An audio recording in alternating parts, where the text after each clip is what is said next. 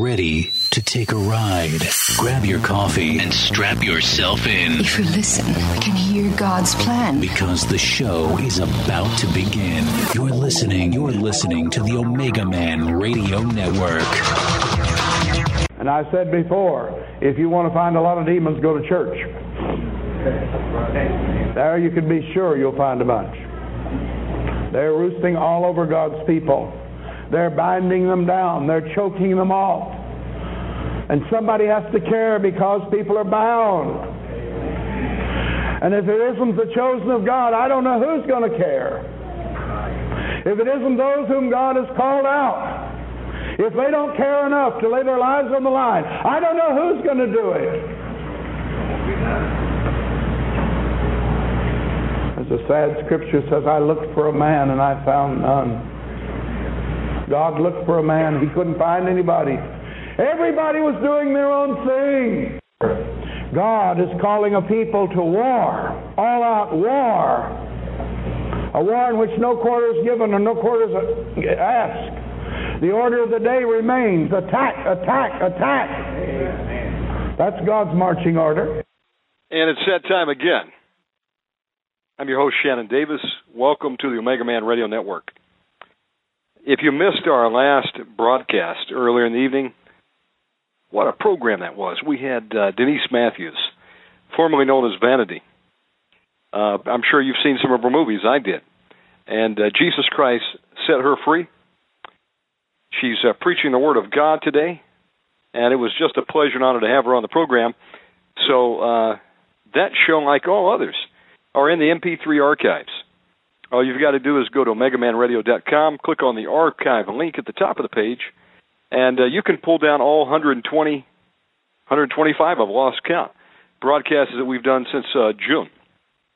You can also download them if you click on the RSS button. That's a little hint. Another easy way to do it is uh, just go over to iTunes, free subscription. Uh, do a search on Omega Man Radio, you'll find us. And then what you can do is you can have this content downloaded right to your MP3 player. Now, you know what? I'm ramping back up. I'm getting excited. The more and more shows we do, it's going to be back to two shows a day, God willing. Uh, we're getting really some favor. Uh, we're on WWCR network now, 100,000 watts, going out across the United States Sunday. That's at 4 p.m. Eastern Time. Then we're on American Voice Radio Network Sunday, 7 p.m. And I'm believing God that He's going to open the door. We're going to have a two-hour nightly program up on those networks before too long. And that's just a start, folks. I believe I have a vision for television. God has given us some great favor. We're casting out demons in Jesus' name over the airwaves of the internet. We're coming to TV very soon. I proclaim it. Will you agree with me on that? Tonight, my special honor and pleasure to welcome Pastor Michael Thierer of Hegewisch Church in Highland, Indiana. Uh, for many of you, he needs no introduction. But for those that are new to deliverance, Hegewisch was probably the the center of the universe as it relates to deliverance. Um, God called a man. His name was Win Worley. Wrote more books on the subject of spiritual warfare than any other man I've ever met. I haven't met him, excuse me, that I've ever known. Let me re- repeat that. And a host of Hell series, over 50 booklets, 12 books, thousands of hours of audio and video. Even Derek Prince called him the Bulldog of Deliverance. Uh, they called him the General. Without a doubt, Win Worley had one of the most powerful deliverance ministries of all time. Praise God for Brother Worley. He went on home to be with the Lord in 93. And Pastor Michael Thierer, his son in law, was groomed to succeed him, and he's carrying on the torch of deliverance in Highland, Indiana. Uh, they have regular deliverance conferences there, and if you've never been to a deliverance conference, my goodness, you're missing a treat. I had a chance to go to Hegewisch Conference number 92. I saw my first live mass deliverance there. In fact, I even got drafted in to go to hold down a guy's leg. We got to see action that night. People were set free by the power of Jesus Christ. And you know what? There is no distance when it comes to the the deliverance power of the shed blood of Jesus Christ and the authority He has given us as deliver, as believers. You know, He said, "Whatever you bind on earth will be bound in heaven, whatever you loose on earth will be loosed in heaven." So those are the keys of the kingdom. that He has given us as believers to do self deliverance, not only self deliverance, but to help others get delivered. Okay? And when you can't get the deliverance you need personally, you go to a deliverance church like Hegewisch, believe me, you're going to walk out of there set free of demons in Jesus' name. And you know what? We found out that you can pray for people, they get deliverance over the air.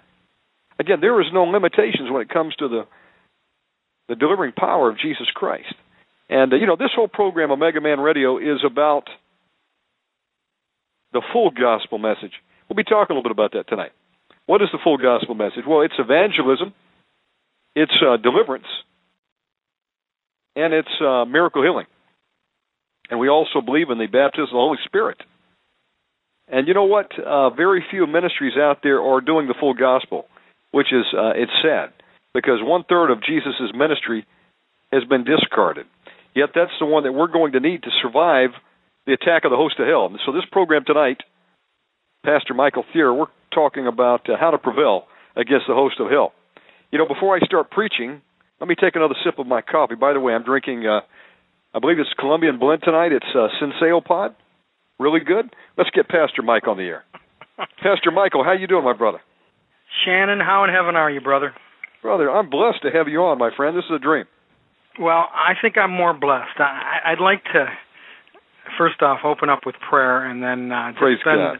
a minute with your audience uh, to tell them about somebody that I got a chance to know just a few months ago. Uh, but first, Father, thank you so much for this time that that we have to share and fellowship together. And Lord, because of the miracle of modern communication, we can talk over thousands of miles uh, in real time, Lord, uh, and bring help to people uh, that are in need. And Father, I ask that you would bless Shannon tonight and continue to bless him for all that he's doing.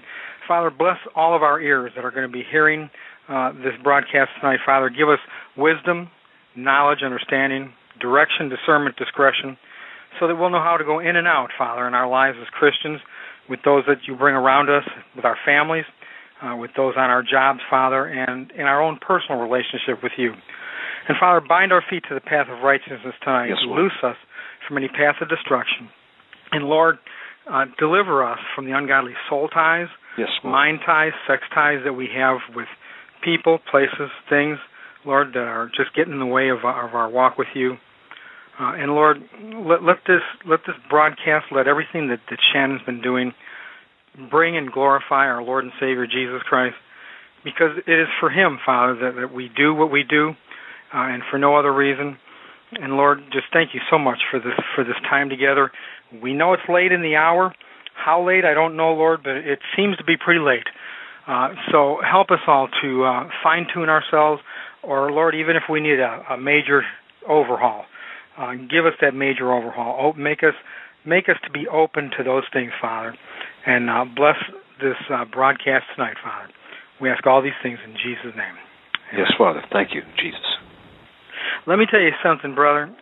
I, when I first heard about Bruce, and then Bruce Lee, and and the uh, email address, I, I was real busy, and uh, I thought, you know, I I just don't have time. And you pursued me, Shannon, and I, I every night, or every day, I should say, uh, I am so grateful to the Lord because uh, you've been a Barnabas to me, and you've you know all the all the hopes and desires and and you know things that you want to do in a ministry or in your life but you get bogged down by paperwork and and you know the things of the world sometimes. And and you came into my life at a time uh that I needed to be jolted uh and you you were able to do just that. And and I am so grateful uh that the Lord brought you up here. I'm so grateful that you pursued me um because I didn't spend maybe 15 or 20 minutes with you in the office that first day, and I thought, man, I like this guy. And I'll tell you what, brother, you you've lit a torch that nobody else has lit that I'm that I'm aware of, um, getting the message out. And I know that you've started to pay a price uh, for doing that, but the rewards will be great in heaven. So it's an honor to be on your on your program, uh, and I'd love to help you in whatever way I can. Um, so just if you have any specific questions, just shoot away. I, I thought I'd maybe just um, visit tonight with you and, and the audience uh, for those who don't know me, uh, and so they can get a chance to uh, to just listen in. And uh, but I'm sure you'll have some uh, interesting questions. You know, uh, well, brother, brother, I uh, I give Jesus Christ the praise. Listen, I'm uh, I'm just a bond servant for Christ, and it's uh, it's a pleasure and honor to uh, be able to do something with the Lord. Uh, I kind of waited late in life to do it. I wish I had started 20 years ago, but uh, as I said in the last program, better late than never. Amen. And so, you know, Christ takes Humpty Dumpty who fell off the wall and puts him back together again. Yeah, and you know the Lord's not constrained by time. You know all that stuff that that we did earlier on in our life, or you know even as a Christian, you know when we could have been doing, you know, plowing corn for for the kingdom. Uh, he can make up all that. He just he just needs an open vessel and one that will be obedient, and and that's of course easier said than done. But um, you know, over the years, people have come to me, and they, you know, the ones that the ones that compliment uh, have been very kind and very nice, uh, and they'll say things like, "Oh, you know, you're just the right man, and and you're this, and and you know, Shannon, I'm just like you. I'm just I, I'm a nothing nobody from nowhere. Uh, I, at this time, I have the position as pastor here at the church, and but I'm no different than the other brothers or, or sisters, so to speak, you know, in the church or even in the body of Christ. I think the only reason I don't know all the detail here, but I think one of the main reasons that I'm still here and I'm still, you know, doing what I'm doing because I'm too dumb to go anywhere else. I, I know what's behind me. It's just a big old devil, and it, it wouldn't take me long to, uh, you know, to get away from the Lord, so to speak. And I know the devil would just he'd just nail me.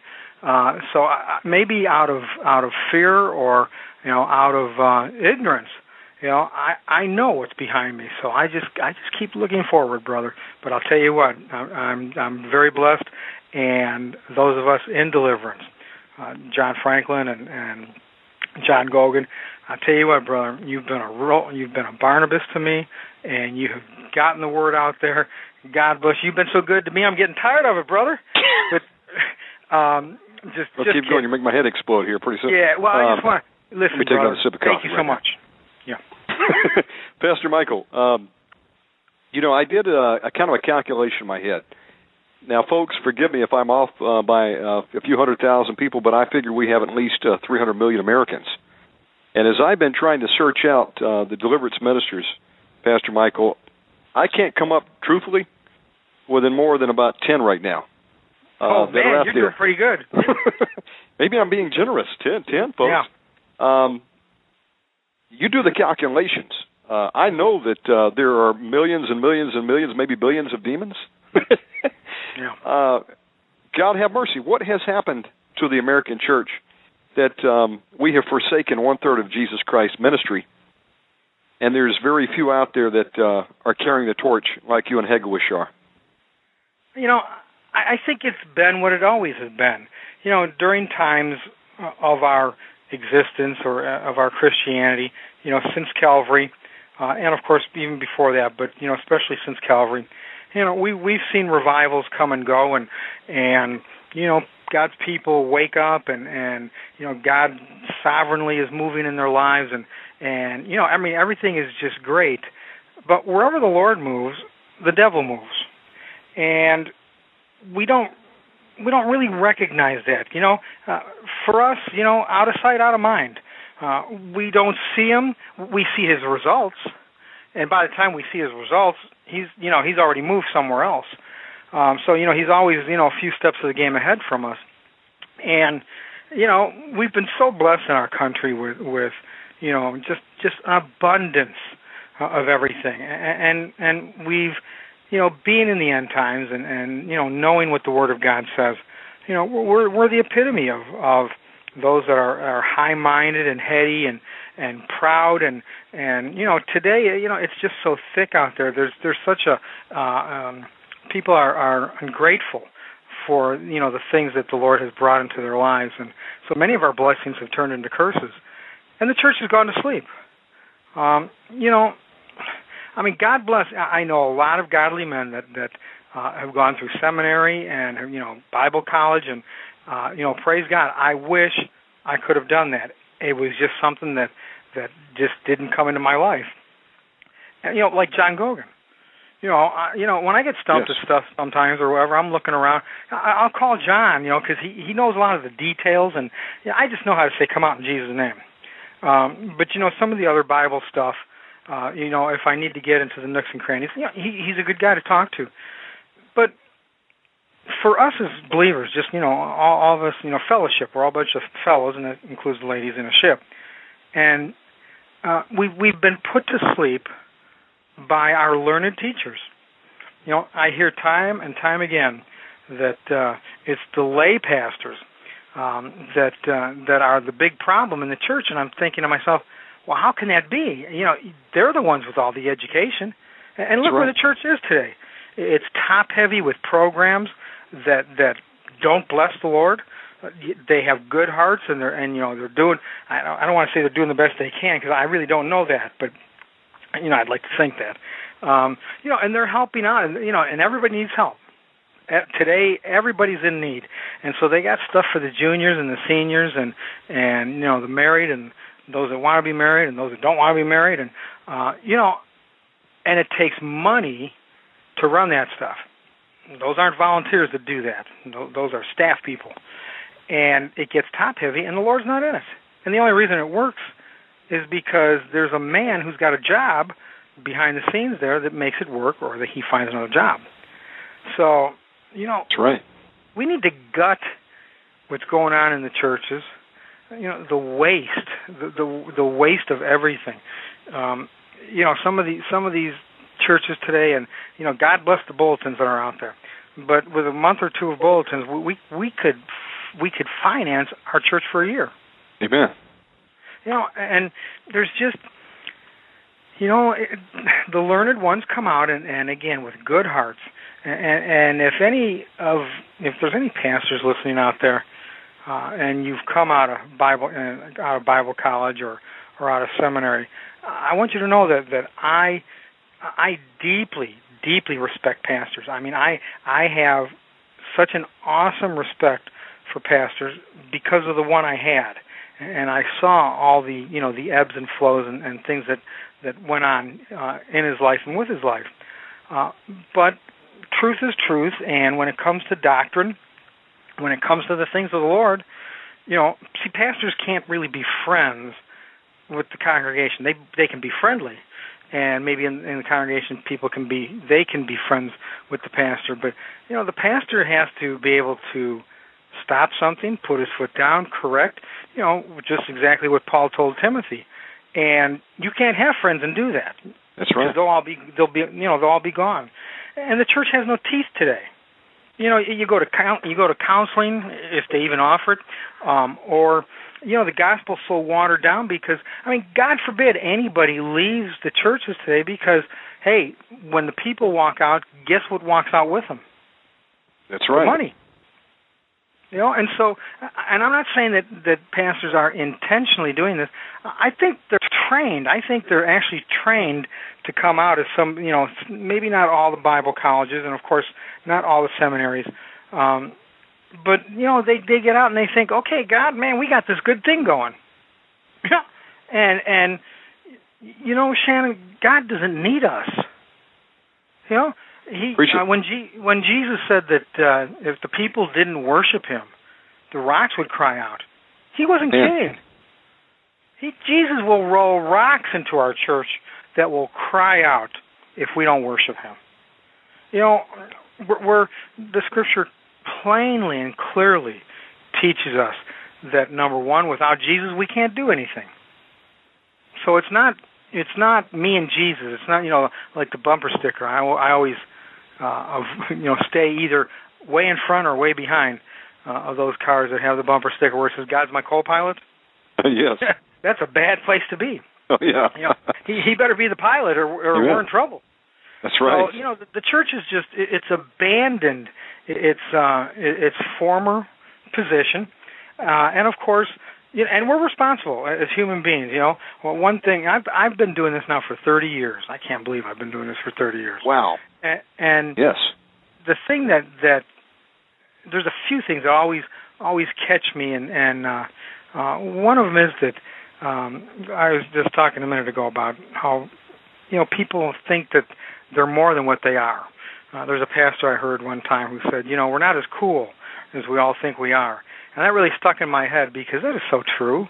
I mean, you know, we're not only as not as cool as we all think we are, we're horrible. That's right. I mean, we're rebellious, we're stubborn, we're obstinate, and that's on our good days. And the demons take advantage of those things. And people are, you know, well, the demons are doing this and the demons are doing that. Well, rebuke them in Jesus' name. Yes. Tell them to shut up and move on. That's right. You know, you know, we have the authority. We, you know, and we walk by we walk by faith not by sight. And so again, so many today, you know, oh, oh Lord, you know, I'm wa- I'm waiting on you. I, I'm waiting to see what you. I'm waiting on. Oh Lord, I'm just waiting on. And you know what God's saying? D- you know, don't wait on me. I've been waiting on you for years. That's right, people. You know, but the church has been put to sleep because only the staff can do things. I mean, God forbid, God forbid that they that the church opens up and starts to trust the people in the church. I mean, what would happen?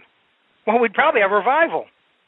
Amen. You know, the, the, they're they're trained that you know you got to be out by by noon or whatever time that is, and you know, God forbid, you know, the, the preacher goes over, you know, the time limit, and and it's just a joke. It's just a joke. And, let me and tell you something. The reason we're not seeing revival, Pastor Michael, is because Satan and his host of hell have got people bound up and tied up and blinded. Absolutely. And uh, if we could see people set free by the power of Jesus Christ, we would have revival break out when people realize they've got some newfound freedom that they didn't even realize was possible. You know, You the know- word says, "Go ahead, brother." no, no, go right ahead. You know, the word like says, uh, "My people were destroyed for a lack of knowledge." Folks, um, we are destroyed. hey, Shannon. Yes, sir. But you know the second half of that verse, don't you? It's because God's people have rejected that. Yes. They have, you know, it's not like they got deceived.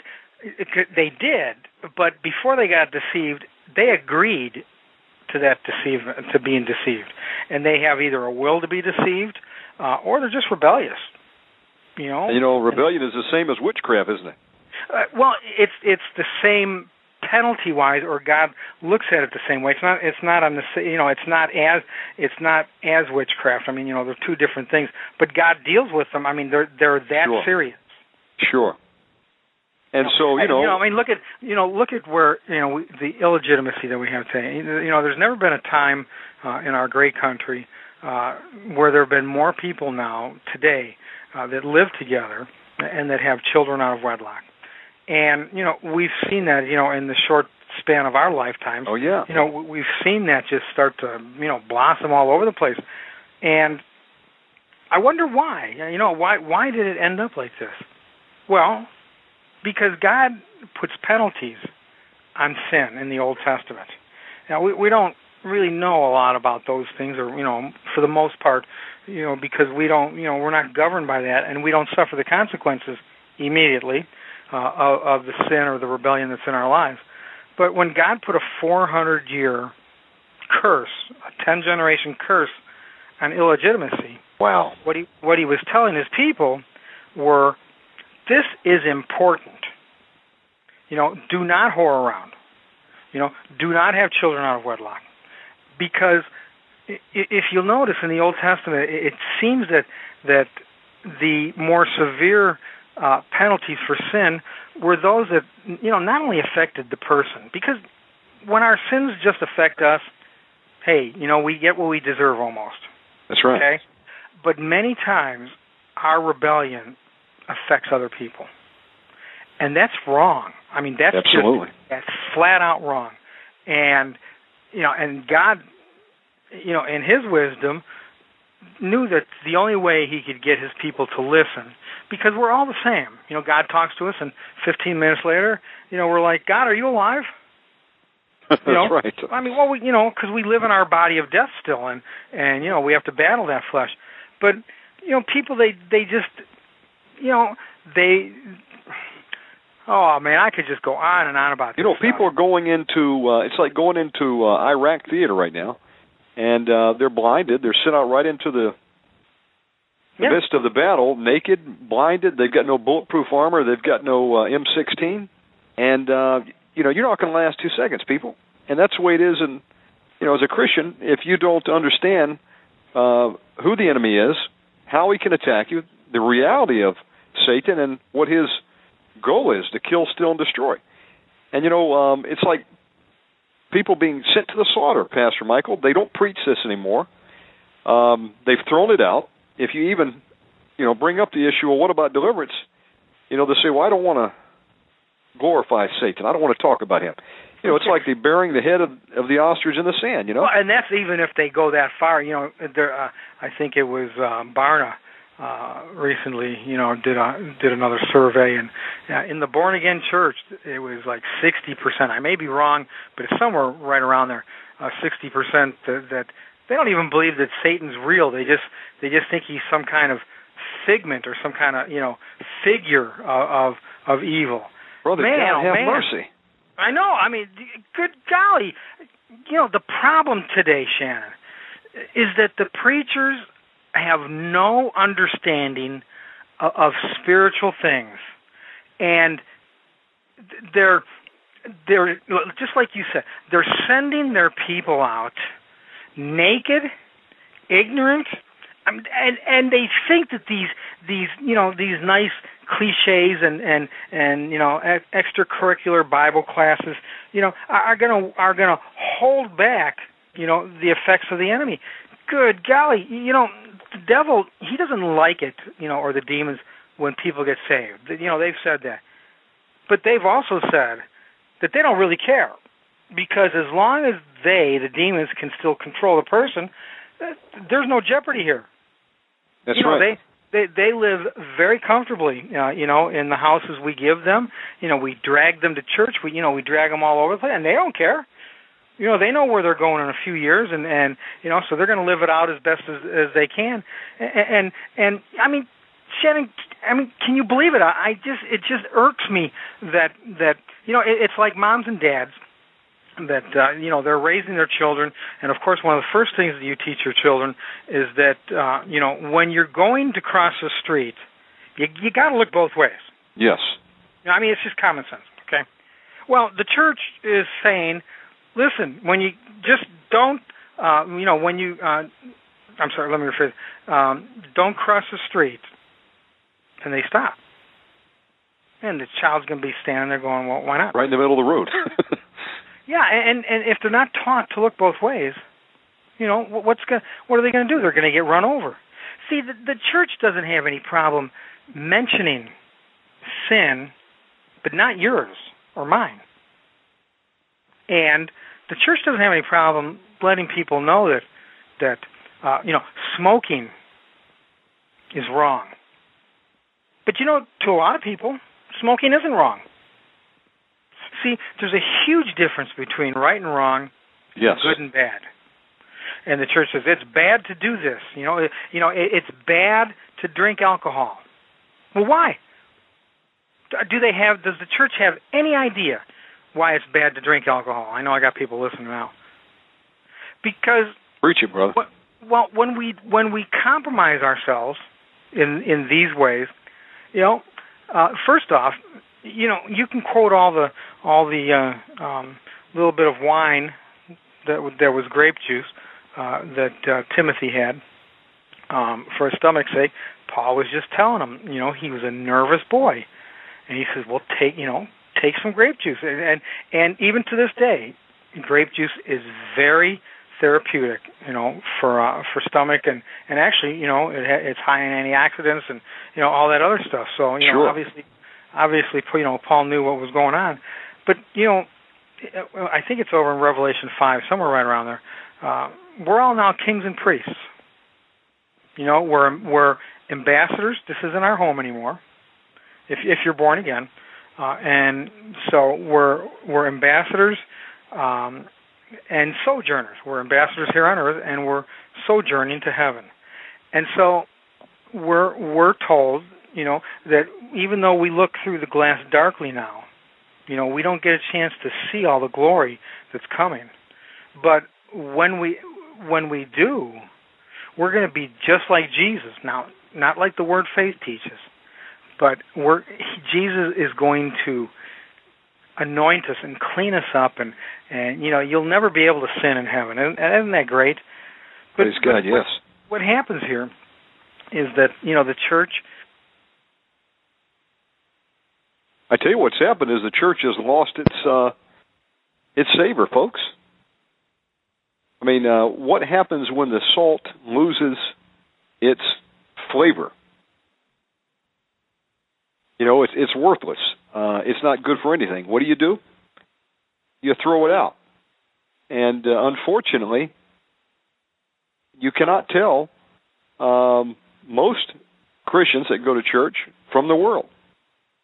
Okay, they they may go to church for an hour, but then they'll leave and uh, go out and just merge right back in the world. You can't tell them differently. Uh, you know, some of them they still curse, they still do the same worldly things, and uh, you know, folks, we're supposed to be setting an example. We're supposed to be able to see the joy. People are supposed to be able to see the joy of Jesus Christ in us. They're supposed to be able to see a difference in us. Um, and uh, at that, if you're just tuning in, you're listening to Omega Man Radio Network. Special guest tonight, Pastor Michael Thierer of Hegewisch. Uh, we're going to take a uh, quick break, and then we're going to be back on with uh, Pastor Michael. Also, tell your friends we're going to be doing a mass deliverance tonight in the uh, second portion of the program. So uh, you do not want to miss that. Stand by. We'll be back right after this song.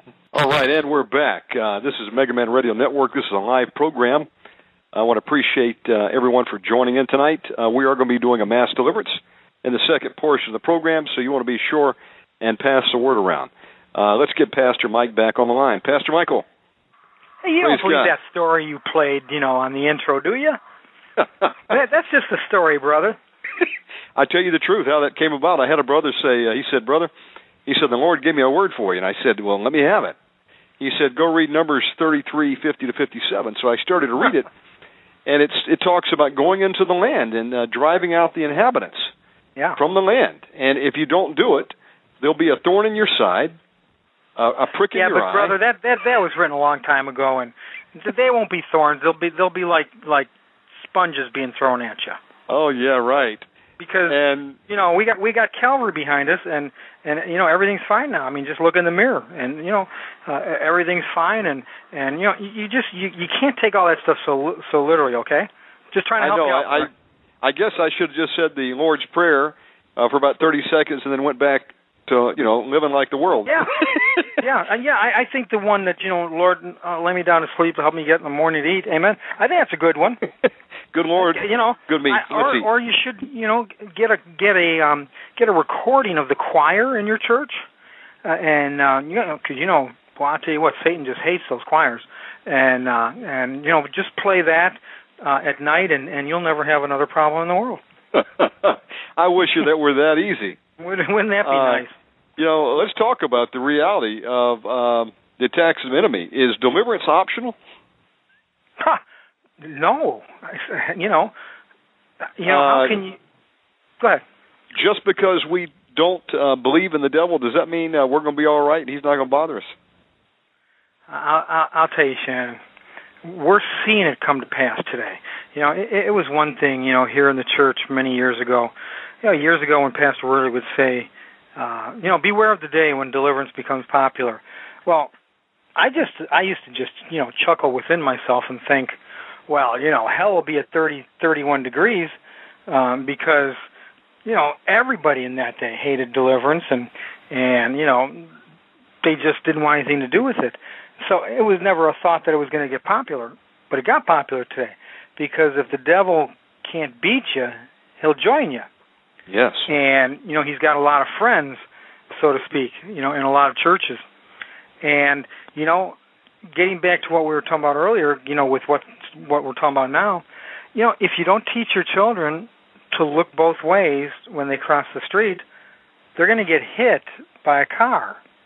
When when you tell your child, don't touch the stove, you also tell them, Why? Well, you know, you should you just leave it because if you just tell him don't touch the stove, he he's he's going to touch that stove. Now, he, of course, might he may do that anyway, but you know, we're trying to teach our children to not be like us, be better than us. So if you just if the church says, you know, it's it's bad to drink alcohol. Oh, well, the guy who likes to drink alcohol is sitting there saying, "Well, I don't think it's so bad." But the scripture says that that you fragment your soul. That's right. You you, you compromise. You know, the very second that you put, you know, the spirits, isn't that an ironic name too? You know, into your mouth. Yes. y- Your blood vessels just, just they cramp, they clamp down. They're trying to stop the alcohol because it's poison. You know, and, and just because they wrap up this poison today, you know, in in different types of juices and and you know, so they can get the ladies in on it and and and some of the, you know, some you know the men that like that kind of stuff, it doesn't change what it is. And I know, you know, people are screaming at the radio and and you know that I don't understand. And listen, I'm not judging you. You know, if you want to drink, that's between you and the Lord. Uh, you know, or you know, if you can live with your demons, they're not bothering me. Um, but all of us are going to have to face one day these decisions and choices that we make. And you know, we think that we're God's special pets, or you know, oh, America's so great, and and you know, this is the promised land. You know, some are some are teaching, and and I mean, it's it's such a mess out there, Shannon. Listen, God's upset. He, he's not upset with us because we're born again. He he may be, I don't know if the word would be disappointed. You know, he loves us, um, but you know, he loves us so much that the things that we're doing and allowing, you know, are really becoming a stench in the nostrils of God. Amen. And, and no matter who we are that's that's listening, uh, my ears too, none of us are different from one another. In fact, Paul Paul plainly tells us that in First Corinthians. He says he says, "What makes you to differ one with another, and, and what do you have that wasn't given to you?" See, we we're all the same. You know, we're all a mess. And if it weren't for Jesus, you know, we wouldn't even be talking right now. Amen. And and and God's got no he's got no special pets. He had, you know, in school, you know, the teacher there was a teacher's pet. God doesn't have any. Everybody's equal. There there's no race. There you know, uh, there really there's male and female, um, but only in the sense of responsibility. Other than that, once again, Paul deals with that. There is now now more no more male nor female. We're all one in Christ no and there's not anybody who's better than another one. You know whoever the uh, uh for for lack of a better term you know the worst sinner that's listening right now to the best sinner or the you know the best christian god doesn't differentiate in his love for us uh and in the way he deals with us. You know and just because somebody's a little nicer or or they think they are of course you know or, or they think you know they think they're they're more spiritual that you know god turns a, a blind eye to stuff. He doesn't. You know, the scripture tells us clearly that that judgment is not always uh, passed very quickly in our lives, but don't think that it's not going to. Amen. Whatever Because man it- soweth, that shall he reap. Correct. Yeah, and and you know, God wasn't kidding. So you know, we we need to wake up as Christians. You know, I, like in the church here. I, you know, I am no better than anybody else in the church. I may be the pastor, and that's the position that I have right now. But you know, on the level of a Christian, I, I'm on the same level as everybody else is. And first off, that you know, that's you know, over in Revelation two, Jesus said, "I hate the doctrine of the Nicolaitans." Well, well, one one day when I was reading over it, that that struck me, and I'm thinking, hmm, you know, because when the Lord said you hate something, I, I thought, well, it must be pretty important. So I tried to I tried to you know look up the word, and you can't really find it because it, it's not uh, it's not indicative to the Greek. It's uh, if I remember, it was a long time ago Latin and uh, and something else. It's it's two words, but it means the control that the leadership has over the laity. And you know, again, that's why deliverance isn't in the church because you know, what do you think? The elders and deacons are going to actually get on the floor and, and and mess up their suits and their ties and and you know, hey. You know, Brother, the truth is, if if deliverance were to break out, probably uh, eleven of the twelve, maybe all twelve, would be on the floor, uh, Yeah. getting deliverance. And yeah, you know, God's not any respecter of persons, nor is are demons, folks. Uh, they'll jump in you if they've got a legal right to come in. And believe me, Satan is a legal expert. And Yeah. if we open the doorway, he will be more than happy to jump on in. Shannon, let's let, let's let's also real quick here before we go any further. Um, I want to. I know that uh, on occasion um, you've got uh, those that that are, they call themselves Satanists. You know, I mean they you know they may be, they may not be. It, it really doesn't matter. Um, but uh, brothers and sisters that are listening, listen. You have authority over these guys, um, if they even are what they are. You know, there, there's so much disinformation. To, there's so many people out there that that say there's something and, and they're not. Uh, but God still gives us protection over these things, and and you know, Yes. well, I'm I'm you know this person's throwing curses at me. Well, break them off of yourself, Man, or you know, here here's a novel idea. Father, in Jesus' name, I pray that you would protect me today from Yes. any and all curses that may be coming against me. Yes, And then, brothers and sisters, walk it out in faith. Don't don't sit back and and do as many, even in the deliverance uh, ministry, do they they whine about you know these people that are praying against them? Well, listen, do you have any faith in your prayers?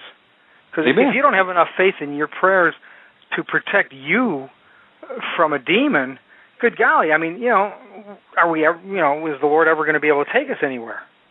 And Amen to that. and you know, we can't on one hand say, Lord, I pray today that you would protect me, and then on the other hand complain because one cancels out the other. Well, now true. the scripture says that the curse causeless shall not come. The problem with that is that we give the curses a lot of causes because we have no idea of the witchcraft that's in the church. That's right. We have no, we have no idea uh, of of the the level uh, of ignorance that we've got going on in our lives. You know why? Because nobody's telling us. Amen.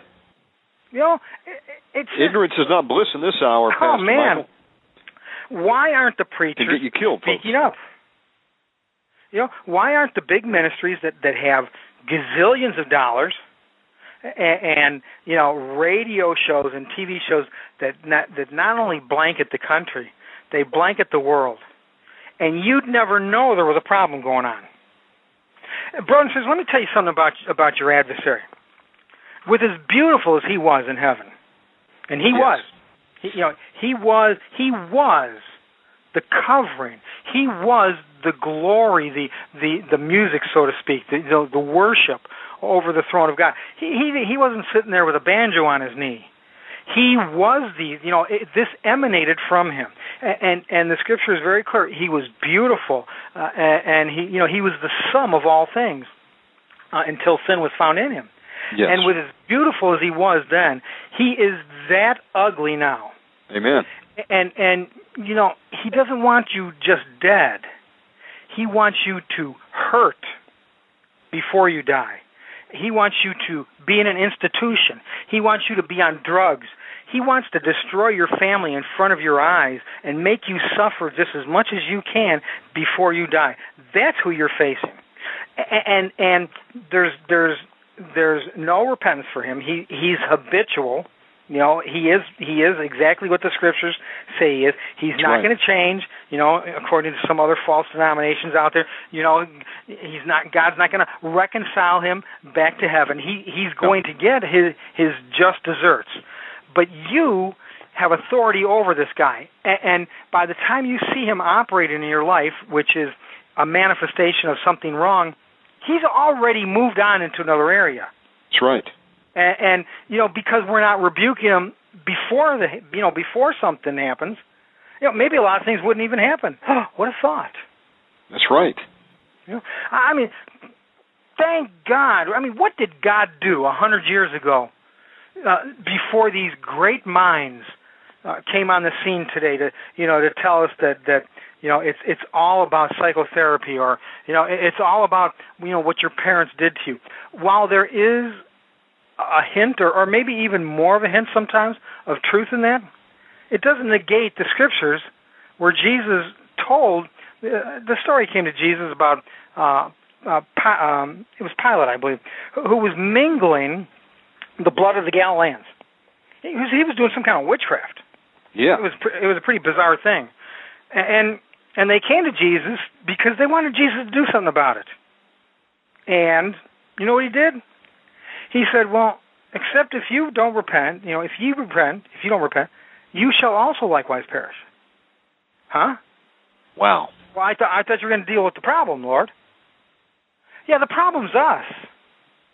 That's right. The problem is the problem, brothers and sisters, is you and me.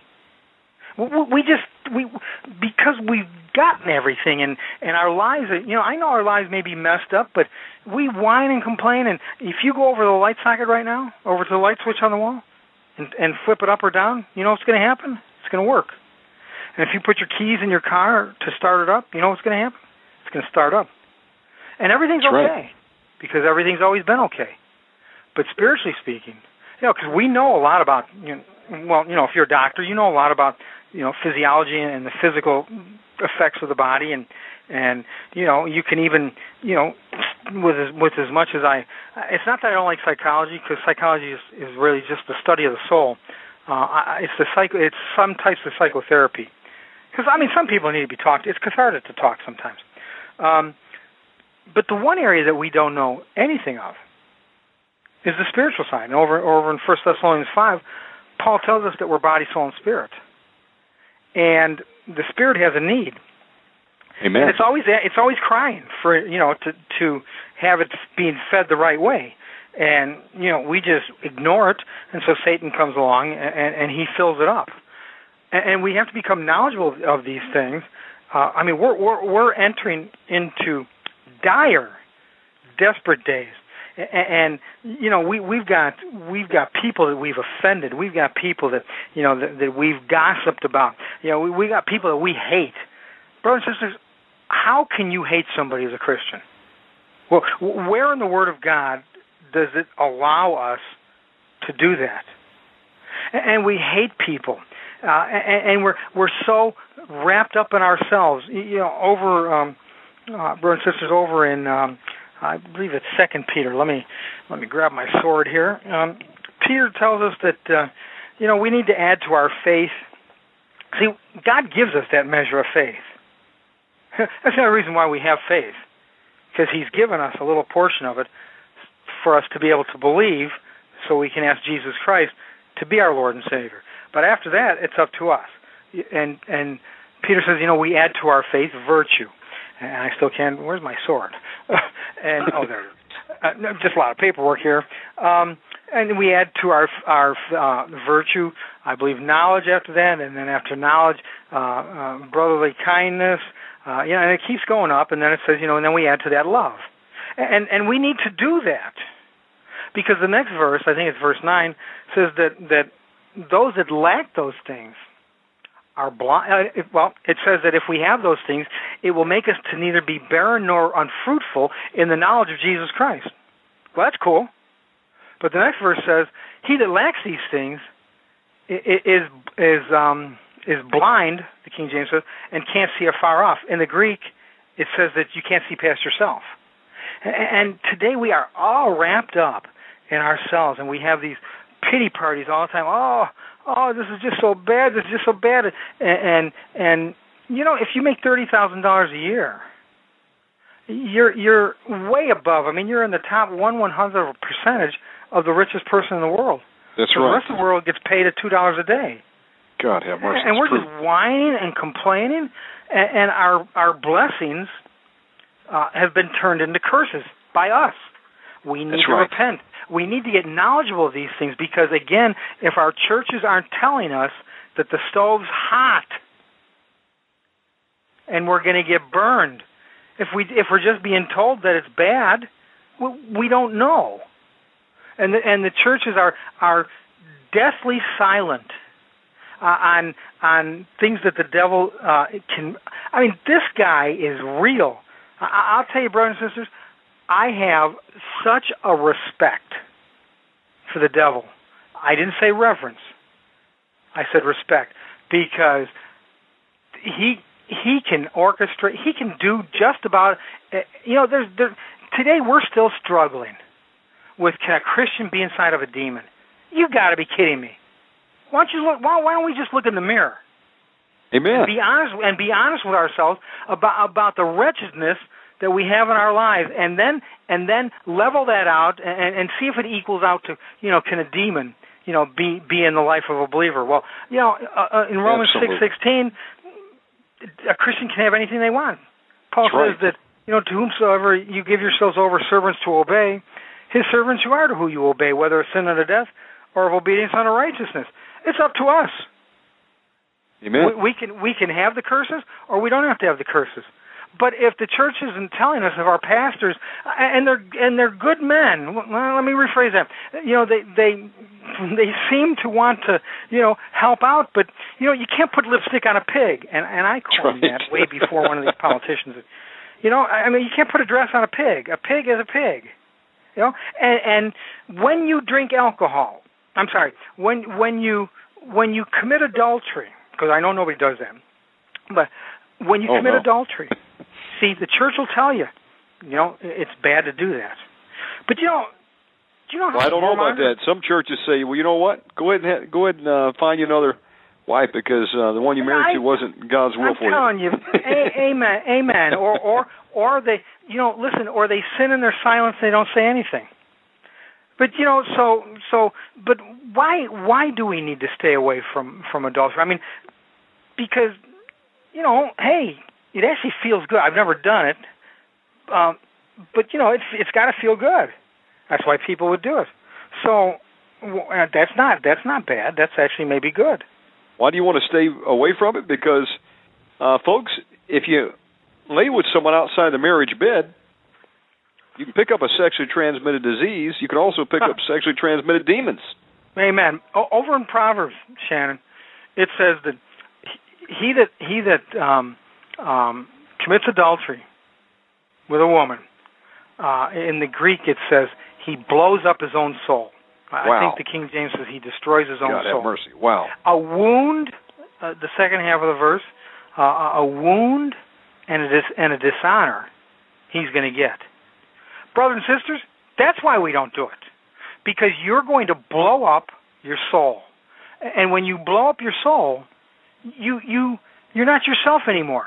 Swiss you're, cheese. You're you're you're all over the place. You know, you you can't figure out why this isn't working, well that's not working, and, and you know, I mean, you, you can't remember anything anymore, and, and your your soul's all fragmented be, because of different sins. But but God says that that you know we're not supposed to to commit adultery because it's wrong, not because it's bad. It's wrong, and until we're told, until we know, you know, sin is not that that big of a deal when it's every when it's somebody else's. And when do you hear teachings today of the church saying, "Deal with your sin, not not the one of the person sitting in front of you or behind you"? That's right. You know, but if you make people feel uncomfortable in the church, they're going to go somewhere else. What a sad, what a sad, sad time we're in. Brother, it's sad, uh, but you know, I, I believe that many uh, that call themselves pastors were not called by God in the first place. Um, you know, Yeah. they decided that was a good idea at the time. You know, um, maybe I can build and have a big organization, and then I get, uh, you know, the fringe benefits, uh, large salary, and Huh. I might even get my Learjet. And Well, you know, You and, know? and the thing is, the thing is, Shannon, is a lot of them do. You know, it's it's it's really ironic because uh, I was looking in a little little magazine for some things that we need to get in the churches. It's a church magazine, and uh, they had um, pre-printed um, offering cards, and uh, you know, it was for you know Pastor Appreciation Day, and um, you know there were there were several of them in there. Well, first off, all that stuff's illegal. You know, I mean, the pastors do it, and the IRS knows it. Um, you know, if you're a pastor, uh, you know that uh, you don't you don't pay FICA, you don't pay unemployment taxes, uh, and the reason you don't pay them is because there's no provision to pay them. The IRS, they told me flat out, I I asked them why I can't you know just join in and, and do that, and they told me there was no provision for it. And I said, well, why is that? They said, well, because you get all that money on the side. Oh. I don't get any money on the side. You know, there are a lot of pastors who don't get, you know, money on the side. And, you know, those are all open doors, you know, for the government to come in to the church, you know, and find fault with it. Amen. We just we're, we're just you know when when Paul was going to Thessalonica, he said, "You know, brothers, I've been trying to come to you many times, but Satan's been hindering me." You look it yes. up in the Greek. Look it up in the Greek. It says it says that Satan was distracting him, or yes. he was or he was uh what's the other he was distracting him or he was detaining. It means to distract or detain. Our thoughts get detained in an area and and you know because we're again we're fragmented or maybe we have um um you know the the, the wandering spirit the uh curse of the vagabond. Oh uh, you know yes. whatever. Maybe we're just plumb lazy. Oh now there's a thought wow that's that, true too that, brother preach it that can't be that must that must be in the churches overseas shannon you know, that's where all the demons are. Well, you know, You know? that's that's what pre- people believe. Yeah, Uh, it if is. they if they believe it at all, you know, uh, you know, they always say the the greatest coup Satan ever pulled was to convince man that he doesn't exist. Well, a modern version is uh, the greatest thing he's ever done to the Christian church is to convince a Christian that he cannot have a demon. So, you know, they're totally oblivious to um, who's taking pot shots at him? Yeah. Hey, you know, I, I love I love to just associate like this when I'm talking to somebody. You know, I, I tell them that you know, first off, you know, we've got to understand that we're body, soul, and spirit, and then we have to understand that it's our spirit that gets saved, not not our not our soul, not Ah. our body. Okay. You know, and over, over in First Peter, where it says that uh, where Peter's talking about faith, and and as we exercise it, uh, Peter says, you know, we in the King James we receive the end, the sum of our faith, is the salvation of our souls. And so a lot of people feel Amen. that the soul can be saved. But if you look that word up in the Greek, it's not used very often in in the way it's used over there. Um, our, the word for salvation, for our eternal security, um, comes from a Greek word sozo. Um, but that word uh, over over in Peter uh, is the word soteria. It comes from sozo, but it means God's present power to deliver. See, not not just we're going to get it on the other side, that we can have it now. Look it up. Amen. I mean, we can we can have God's power working in our lives now. Not not this phony baloney waving of the coat or you know blowing garlic breath on somebody and they fall over. we're, we're you know we're talking about the power of God, and and that's a big deal. You know, you can't stick your finger in a light socket and not know that you you know you you've gotten a hold of something. You know, when when God breaks into our lives, sometimes it's a big deal. And, and That's right. and and once again, you know, the the churches are just woefully ignorant uh, on on teaching these things, and and you know because for whatever thousand reasons that are out there. But I'll tell you what, brothers and sisters, we need people in the battle. We don't need Amen. people who just get prayer and and don't then help out. Because you know what Shannon was was talking about earlier in the show when he first opened up. You know, if you pray for people, you'll not only get deliverance, God will bless you for that. Amen. The scripture the scripture plainly teaches us that we give so that we can receive. We don't receive to have, we give to have. It's the exact opposite of what the world of what the world says. And and, and because that's where our blessing comes from. And so if we give our time, you know, if we give ourselves to pray for somebody, then God will deliver us also of the things that are going on in our lives.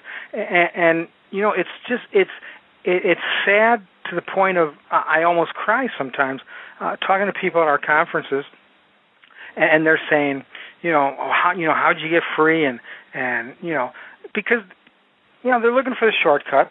Some of them are. Uh, or they're looking, you know, if they can just round the corner a little bit because you know they live 800 miles from the church and yeah, it's a little bit, of, you know, to travel there.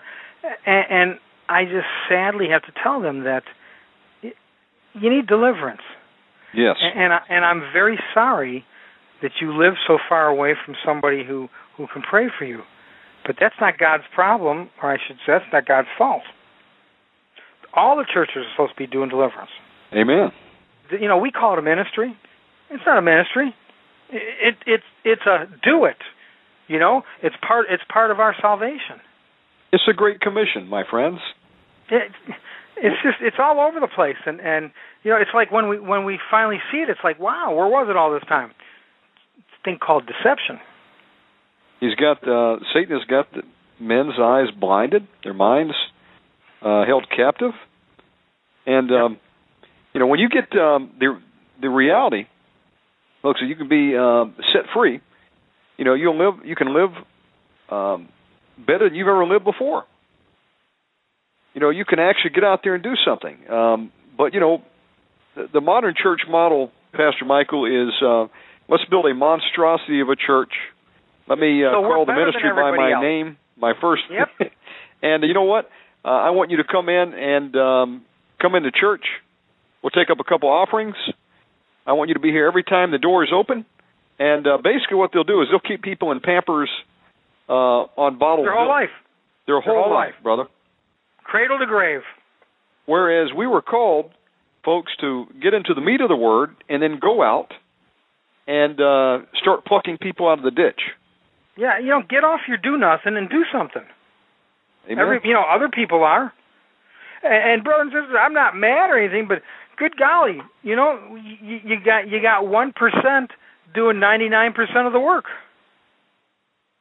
You know, we need Well- to get involved in the ministry. You know, we need we need to, you know, not just get prayer to get help, but Yes. then what does Jesus say? Go and do thou likewise. Amen. You know, because if you think it's tough on you, you ought to be in the battle. And you're doing 99% of the work that everybody else should be doing. It's really tough on us. It's tiring. You know, we have jobs like everybody else, or you know, hopefully, and our time is precious. And Yes. but you know something? The Lord's delivered us, or He's helped us, and so you know we then reciprocate that, you know, by praying for people. But oh, good. But you know, again, it it, it really it just shows us how late we are uh, in the hour because, um, you know, how would we even know that we're in the end times? You know, has anybody has anybody heard about the you know the villages in in, um, um, oh, where is that? Just just north of the equator there in Africa. Over in the Amazon area? no, it- it's it's getting there, but um, it, this just happened. This just happened a few months ago. Um, oh, Nigeria, uh, where Oh. where where you know the Islamic overflow. Uh, just they're they're going into these villages, and they just wipe everybody out. Oh, that's right. They just kill everybody. They God, you have know mercy. they they they've had their chance to repent according to you know according to them, and now it's time you know because they're taking over, and uh, and so they just wipe them out. Well, you know, Anybody we hear were- Man, um, that's that's horrible. I, mean, Shannon, I actually know that you. I think you, you know. Um, I, don't, I was reading some. I thought It is you true. Know, you knew. You know, yeah, it's very true. But nobody's telling us these things. The church isn't telling us these things.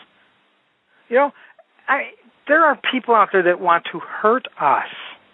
You know, there's no more fence sitting. You know, there's no more. Oh, you're a Christian? No, well, you know, that's okay. That's just not for me. They either hate you, or or, or they understand. It, and and it's going to get nothing but worse. And let me let those preterists that are out there listen. You guys, you guys need to re re relook at the Bible because it's not saying what you what you're saying that it's saying. And and Amen. for all you word facers that are out there, uh, or those that are are kingdom builders, you know, Jesus said, "My kingdom's not of this world." that's why right. are you build? Why are you building it then? Well, I heard one uh, big televangelist, Pastor Michael, say, uh, "You know what? I don't want to wait till I get to heaven to get my reward. I want it now." Oh, he was talking about gold. I don't want to wait mercy. for it. He wants it now. Well, you, you greedy grub. You know, I mean, wh- what kind of heart does does that does that show people?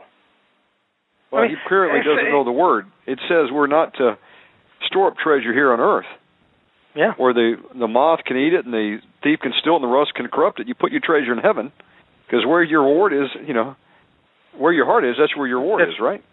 Yeah. Hello. Um, but you know something? yeah. Everybody's asleep. You know, I got the I've got this picture in my office of this big, ugly, just monstrosity trying to sneak through the window, like the back window of a house at night. Wow. And uh and there's a dog standing there watching him, or you know, standing on all fours, watching him. And the dog's thinking to himself, "I think I'm going to pass on my usual barking frenzy tonight."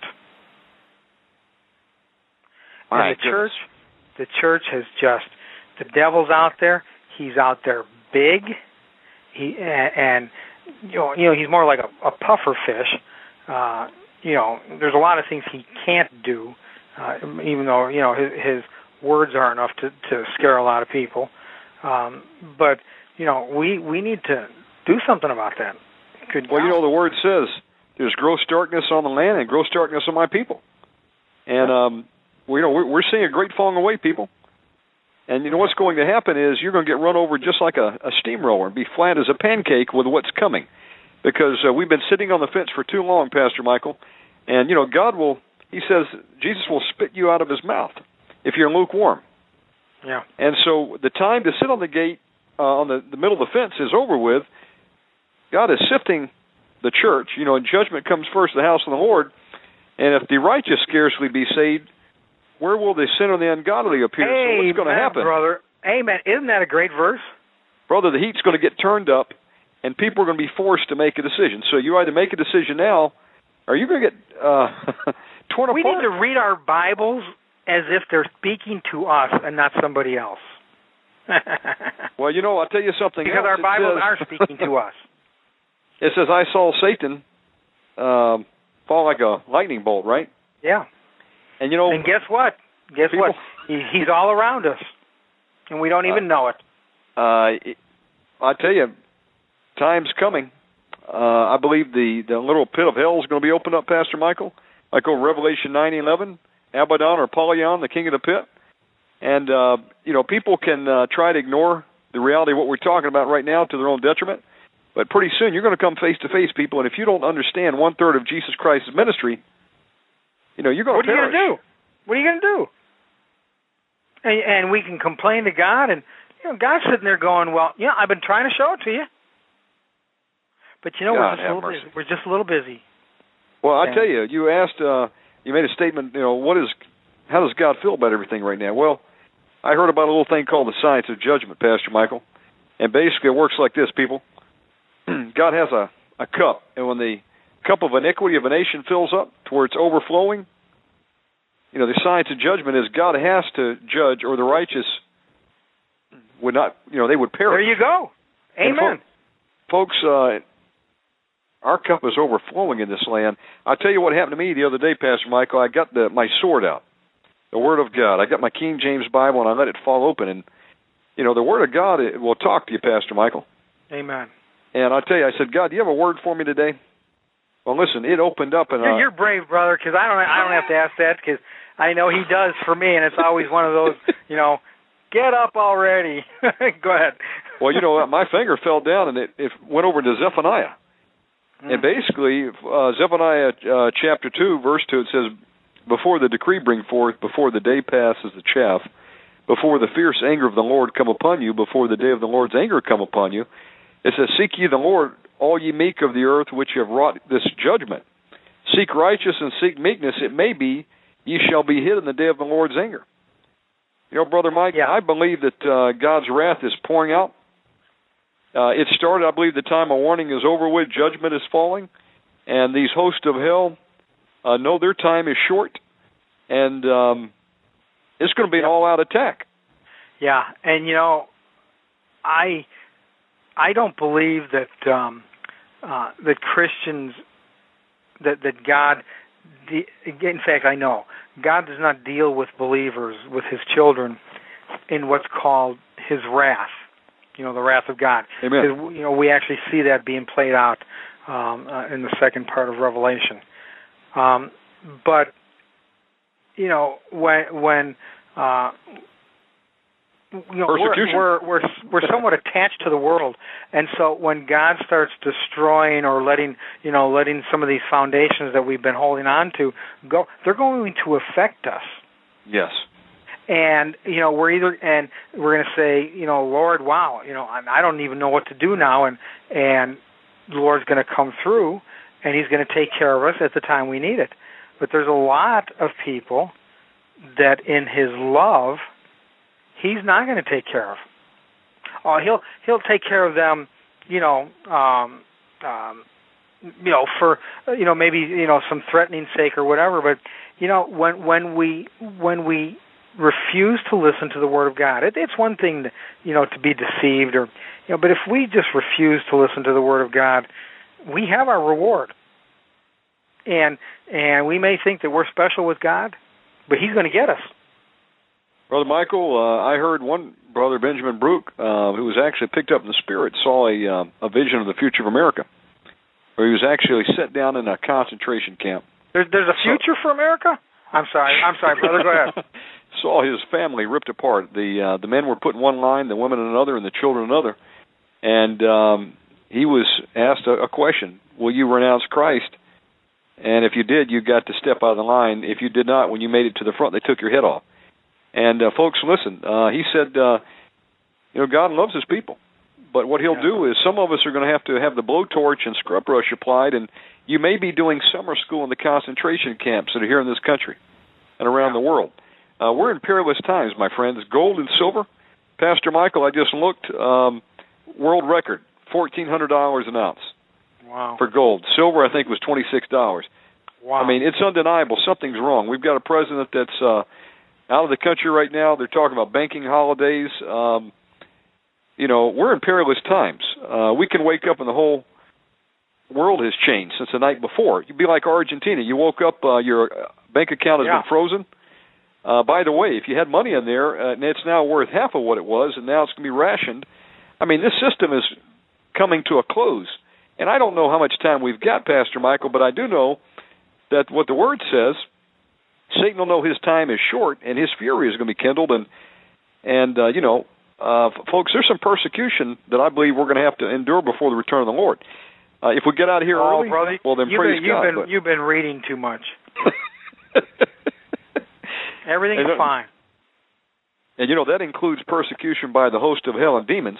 And so, you know what? You can either choose uh, to ignore this warning, um, but you do it to your own peril and people are being destroyed literally. Brother, I have uh, I've received calls from people that uh, tried to commit suicide. Yeah.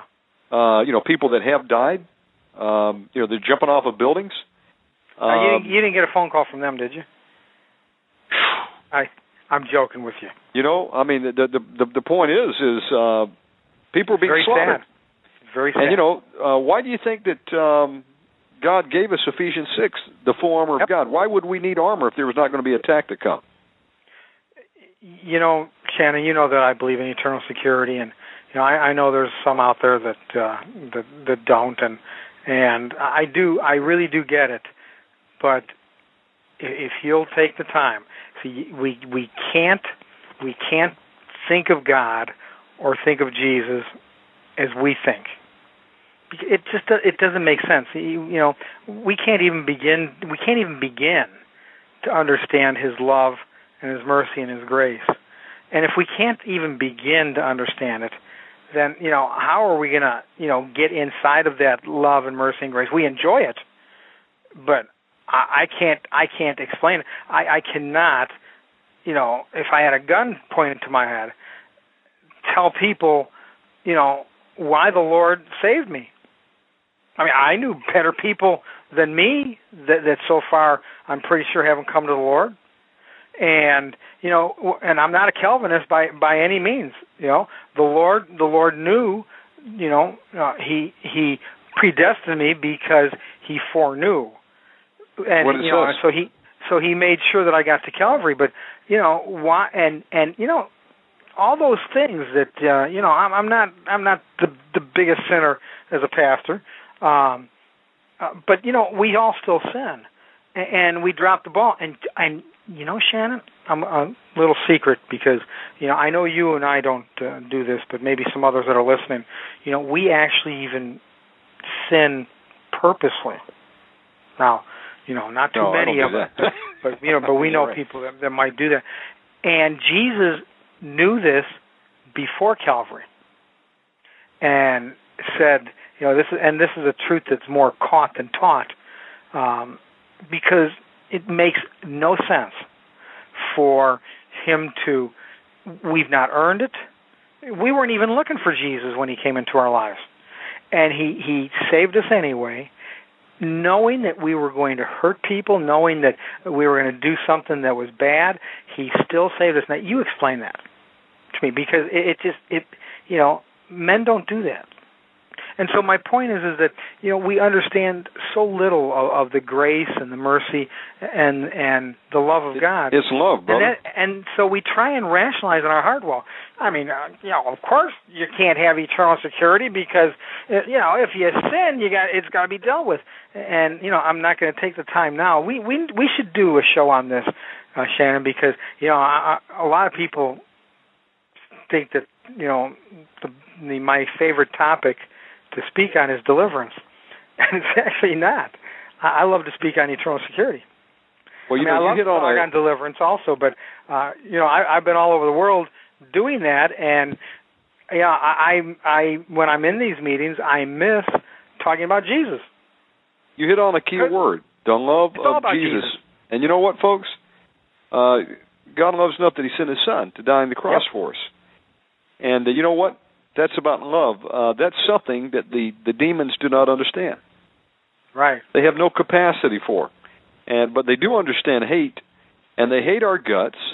And Satan's like a roaring lion, seeking whom he may devour. He seeks to kill you, steal from you, destroy you if he can. And again, we're st- destroyed for our lack of knowledge. What we're trying to do with these programs, okay, is open your eyes and empower you with knowledge that is going to help you survive the time that we're in, the time that's coming, because you have a really, uh, you have a real enemy out there. We all do uh, that doesn't want us to make it. You know, they want to see us destroyed and from being all Yeah. that God wants us to be. Let me throw an addendum on here, brothers and sisters. Look at it like this. You know, I mentioned earlier how much Satan wants to hurt us before we die. I, I never really finished that off. Do, do you know why? Because in the garden, when when sin came upon mankind, God offered grace to both Adam and Eve, but He judged the serpent.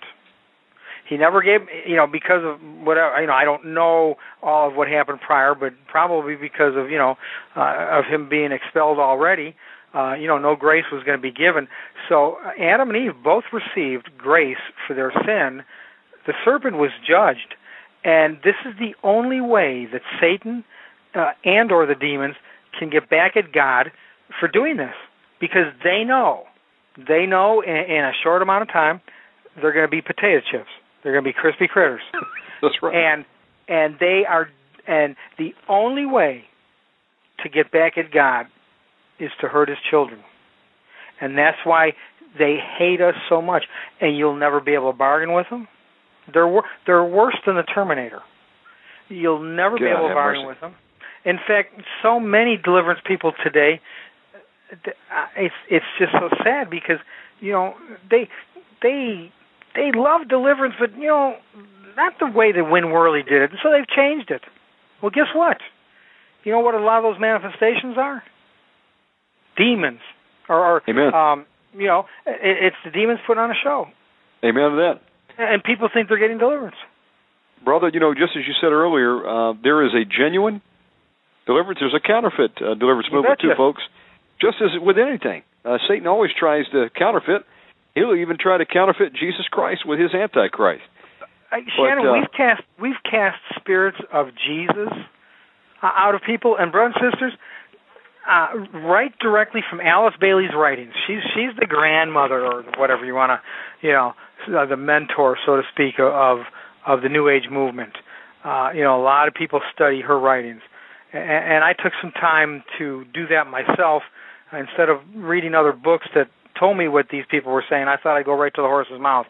Uh, and during this time, uh, I was reading in one of her publications about these things called Masters of Wisdom, and it kind of intrigued me a little bit. And so I read on, and and they got you know they got some funny names to them. And then there's one Master of Wisdom that's called Jesus. Uh, and as I was putting this all together, these are these are the strong men. You know what we call the strong man, and they've got names. Now, now you know the New Age. Uh, the, the you know the demons have just buffaloed the New Agers. That you know they're they're not doing anything special, and and you know your chakras are, are it's a joke. But if you believe it, it becomes more than a joke. It becomes witchcraft to you. Oh yeah. But it but a lot of people if on you- Reiki right now. Yeah, yeah. Reiki And, healing, you know, auras and, and I don't I don't want to be misunderstood because yeah, yeah. You know, witchcraft is a very powerful thing, and I mean, you know, again, uh, we we have a very difficult time understanding how those things happen and and you know how, the evil that comes from them. But also no, just like just like Eve in the garden, you know, for the sin that that caused mankind to fall, you, you- you'd think that the devil would have at least pulled a rabbit out of his hat, but he didn't. He just tricked her. Well, And- interesting what you said. You know, didn't Paul say that in the last days they'll be going after another Jesus? And so what you have today is another Jesus over the and and and all these names. These a lot of them are bizarre. You know, uh, Rakoczi and and um, uh, Master DK, and they just got some weird names. It it it it, it adds to the stupid intrigue. You know that the New Age. Oh, you know they because you know they got to have some kind of uh, of Eastern you know, uh, Indian type of, you know, because it makes it more spiritual. And you know, the demons they they laugh. You know, they, they Let me put it another way. I'm sure you've encountered this. Uh, I know you have them. You've uh, done a deliverance session and ask a demon his name and says, "My name is Lucifer." You, you Yeah. have these. you have these Yeah, I think demons. Lucifer's a little busy for us right now. I mean, you know, folks, uh, Satan's a liar, and uh, And You know, he's these- good at it. and he's very good at it. And these foul spirits, you know, they'll get out there and deceive you. You go into a lot of churches, Pastor Michael, and people will think uh, it's the Holy Spirit manifesting with someone flopping around on the floor and doing the, you know, uh, the back, back, you know, backstroke and uh, Yeah. Squawking like a chicken, Yeah. Or barking like a dog. or barking like a dog, or whipping their head around so fast that you can you can actually see the demon manifest. Folks, uh, that's a Kundalini spirit in many cases, and you better have discernment of the real Holy Spirit, okay, to be able to tell the difference. Yeah, because you know the Bible, and because people come into church and they're like, "Well, that's foolishness," and and we forget that the Word of God tells us that the children of the devil are wiser than the children of light. I mean, we've got to be on guard, okay, Yep. and we've got to uh, be wise. Okay, it says, "Be wise serpents, be as uh, meek as doves." Um, Yep. We have been given the tools that we need to overcome the enemy, because greater is He that is in thee than He that is in the world. But you know, I mean, I, I heard a stupid statement like this. One guy said, "You know, you go look at that verse. Jesus said to Peter, you know, whatever you bind on earth be bound in heaven, loose on earth be loosed in heaven. The keys of the kingdom I give you." You know, we'll never know what that means. and I was I was saying, good golly, if you don't understand the reality of that, Yeah, go to Matthew butt 11 and Luke 12, and, and you'll find out. But you know, people they open up the Bible and they say, "Job." Hmm. Job. What's that about? And they close the Bible. You know, wow. because you know they they don't know anything. You know, it it's so ironic that uh you know Job, you know his three friends, um, um, Bildad, Zophar, and and Eliphaz, and there was actually another guy that came along later on. Uh, but you know, a lot of things that Job's three friends talked to him about, we would look at as being right. You could, with, with many of those things, you could you could draw a line right to God and say, yes, this is something that God would say. Yet, at the end of it all, God told Job to pray for them because he was going to kill them. Wow. And wow, why why would God want to do that? Well, because you know that story was there for us, of course, and the Lord was the Lord was doing something not only against Lucifer, uh, but also trying to get us to realize something. And so his three friends were just being nice, and they were trying to to reason with him and, and rationalize, you know, things that were going on. And the problem was is that God wasn't in it. and we sit in churches and we sit and and you know we speak all these things about God that we really don't know anything about, and you know because we don't live in the days of Ananias and Sapphira, the churches allow this foolishness, or we allow this foolishness. For those days are returning. Happen, what would happen if tomorrow we are, we entered back into the days of Ananias and Sapphira? You know what? I think I think we wouldn't even be singing the songs anymore. We'd be so quiet because we'd be dropping like flies. And and God says, "I'm not going to share my glory with another." You know, I, it, it's going to be all of Jesus. We Jesus made it so simple for us. The only reason it's difficult is because we don't get it. We, we don't realize what He did for us and, and what we need to do we think it's it's got to be more complicated than that. You know, I mean, look at the Old Testament when when you know you had the priest and you had the high priest, and you know every day you had to do this, that, and the other thing, and and, and yeah, so it's got to be complicated, and it's not.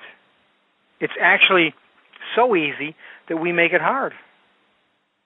Well, you know, sisters, you... come join join us because the waters are great. There's a few sharks in them, uh, but the waters are the waters are great, and and you know God is going to get us to worship Him whether we like it or not. Amen to that. I've always said that since since the beginning I, when I became a pastor. And uh, you know, so we can fight it and fight it and fight it up until the day that God says, "Okay, in my sovereignty, guess what's going to happen to you?" And, and He takes us out to the woodshed, and that's always a, that's not a good. T- you ever been taken out to the woodshed, brother? Well, I listen. I I remember being uh, my, my grandmother going to get a switch. No, no, by God, by God. Oh, oh, uh, yeah. I think it doesn't so. happen that often, but when when it happens, you know, it's it's it's forever. You know, uh, probably even more than the Ten Commandments. You know, just just scratched uh, in into your head because uh, you know when God when God does something to get our attention. I mean, you know, if things need to die, they die. I mean, you know, uh, I mean, God just I, does what He wants, and I would have to answer yes to that. I've been in the crucible a lot lately. Yeah, so we Under can cut it out torch. with our nice scissors and our, you know, and everything, or we can let God rip it out of us. Amen. But you know, it does say that uh God chastises them whom He loves. So, yep, praise God. Loves us all. Amen. Uh, amen to that. I want to segue just a minute, Pastor sure. Michael. Uh, roll back the clock a little bit. We're talking about love. Uh, you know, the Lord loved a man named Win Worley, and he uh, he opened his eye to some things that uh, no one wanted to talk about back in the in the, in the late '60s. I believe it was when he he uh, started experiencing what would become the uh, the first book, Diary of an Exorcist: Battling the Host yeah. of Hell. Amen. Uh, for some that have not uh, been exposed to Hegewisch and you know the ministry that you've had over several decades, uh, give us an executive summary of uh, who Win Worley was and what the mission of Hegewisch is all about. Well, for those that never met him but have read his books, you've met him. You know, he was uh, he was a uh, he was as plain as a brown paper bag. Uh, he was easy to understand because he spoke in words in authority that when you walked away, you didn't go, I wonder what he was talking about. Uh, he did, he had a very unique way. Uh, I've I've been all over the world, and I, I've not yet met a man like Win Worley, and, and I am not biased. Uh, I knew him as my father-in-law, and I also knew him as my pastor, and, and I re- and I respected him in both. But he was also just a man, and that means that, like all of us, you know, he had to deal with things in his own life. I mean, you know, whatever whatever those things were, he was he wasn't a God man. In fact, uh, one day I asked him about, you know, because Pastor Worley was an obese guy, and he hated to travel. Yet God had him traveling, you know, 47 weeks out of the year. Wow. And and you know, and overseas, and and you know, when you weigh that much, and you know, people, and maybe you can say, "Oh, you know, well, he just shouldn't have been that way." That's that's right. He shouldn't have been that way, and and and you know, you shouldn't be the way you are. But uh, you know, God, he told me, he said, "You know, son," he says, "I bet you God asked a thousand other people before he got to me." and I was just the one that said yes. Wow. And he uh, he had a, he had there were two things that that uh, he was able to um, I don't know what the word would be excel maybe uh, in that uh, I've not really been able to see. I've seen these things individually in people, but not together. Uh, and that is number one, he had a knowledge of God that we don't have in the New Testament. You know, we, we've there's a saying, you know, about about the Jewishness of the Scriptures, and, and there's some truth to that because, you know, our, our Savior was a Jew, Amen. and and you know the job of Jesus is now he gets us to God, but we love Jesus so much that you know we don't really think too much about God and it's just a natural thing in the New Testament church because you know Jesus is all that in a bag of chips. So you know God kind of gets you know those are Old Testament stories. You know God doesn't still think that way because you know over in John one you know we're we're told that you know the law came by Moses but grace and truth you know came by Jesus Christ and we love that grace and truth. Forget that law, you know. So. But it um, says God's the same yesterday, today, and tomorrow. yeah, not not with not with the law, but in the way he thinks. And so, Sure. and so Pastor Worley could uh, his sword cut both ways, and he could. Um, oh man, I mean, you, know, you could almost see his fingernails when he had to deal with something. They they grow like four inches long, you know? and uh, and you you know if you were in the office at that time, you, you know you tried to hit the door as fast as possible because you know he'd want a witness, and and you didn't want to be that witness you didn't want to be around because you just felt sorry for the guy. You know, not win. You felt sorry for the guy he was going to nail. But he also then could could you know I I mean I've seen it. Other people have seen it. Uh, one in particular where you know a man was was doing something and it was hurting somebody in the church, and when Pastor Worley found out, he dealt with it. Wow. You know, I was one of those that was hoping that I wouldn't, you know, be in the office. And you know, a- after about 15 minutes, I wanted to leap on Pastor Worley's desk and just say, "Mercy, have mercy on this guy," because you know. And I looked at this guy and I said, "You know, listen, if if you're not telling the truth, you better tell the truth because he's not going to stop." And sure enough, it was just a few minutes later uh, that this man just he just put his head down and because he was saying, "No, it's not true. It's not true." Well, you know, when Pastor Worley had to deal with something, you know, he he had the facts and and you know, uh, you know, he just you know he was like the Bismarck. You know, he was almost unsinkable, and so this man started to cry, and he says, "Pastor you're right.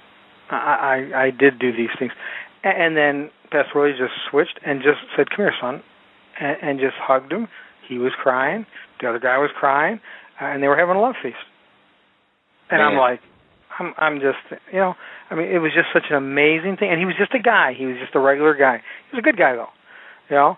Um, so what you read in the books is Pastor Worley. He he he was the most pragmatic, practical person I'd ever met. If, if he was he was very he was very smart, uh, very intelligent when it came to the scriptures. In fact, you know, being over at his house, um, I'd be sitting there on the hearth and and uh, he'd be talking to somebody on the phone, giving the best message I'd ever heard on whatever. And I asked him, I said, you know, I don't hear some of that stuff in the church. And and he says, well, son, he said, the Lord told me to do and preach deliverance. He says, I have one string on my fiddle, and that's what I'm going to do. Wow. Yes. Uh, yeah, and I was like, wow, you know. And you know, he just you know, years in the pulpit and because he loved the Lord, um the Lord blessed him with, with wisdom in areas that that just, you know, uh was very very unique to see. Um so the neat thing about Pastor Worley because when you read his writings or if you see you start to watch uh you know his uh uh, I, I have to be careful because I'm dating myself now. You know his CDs and DVDs.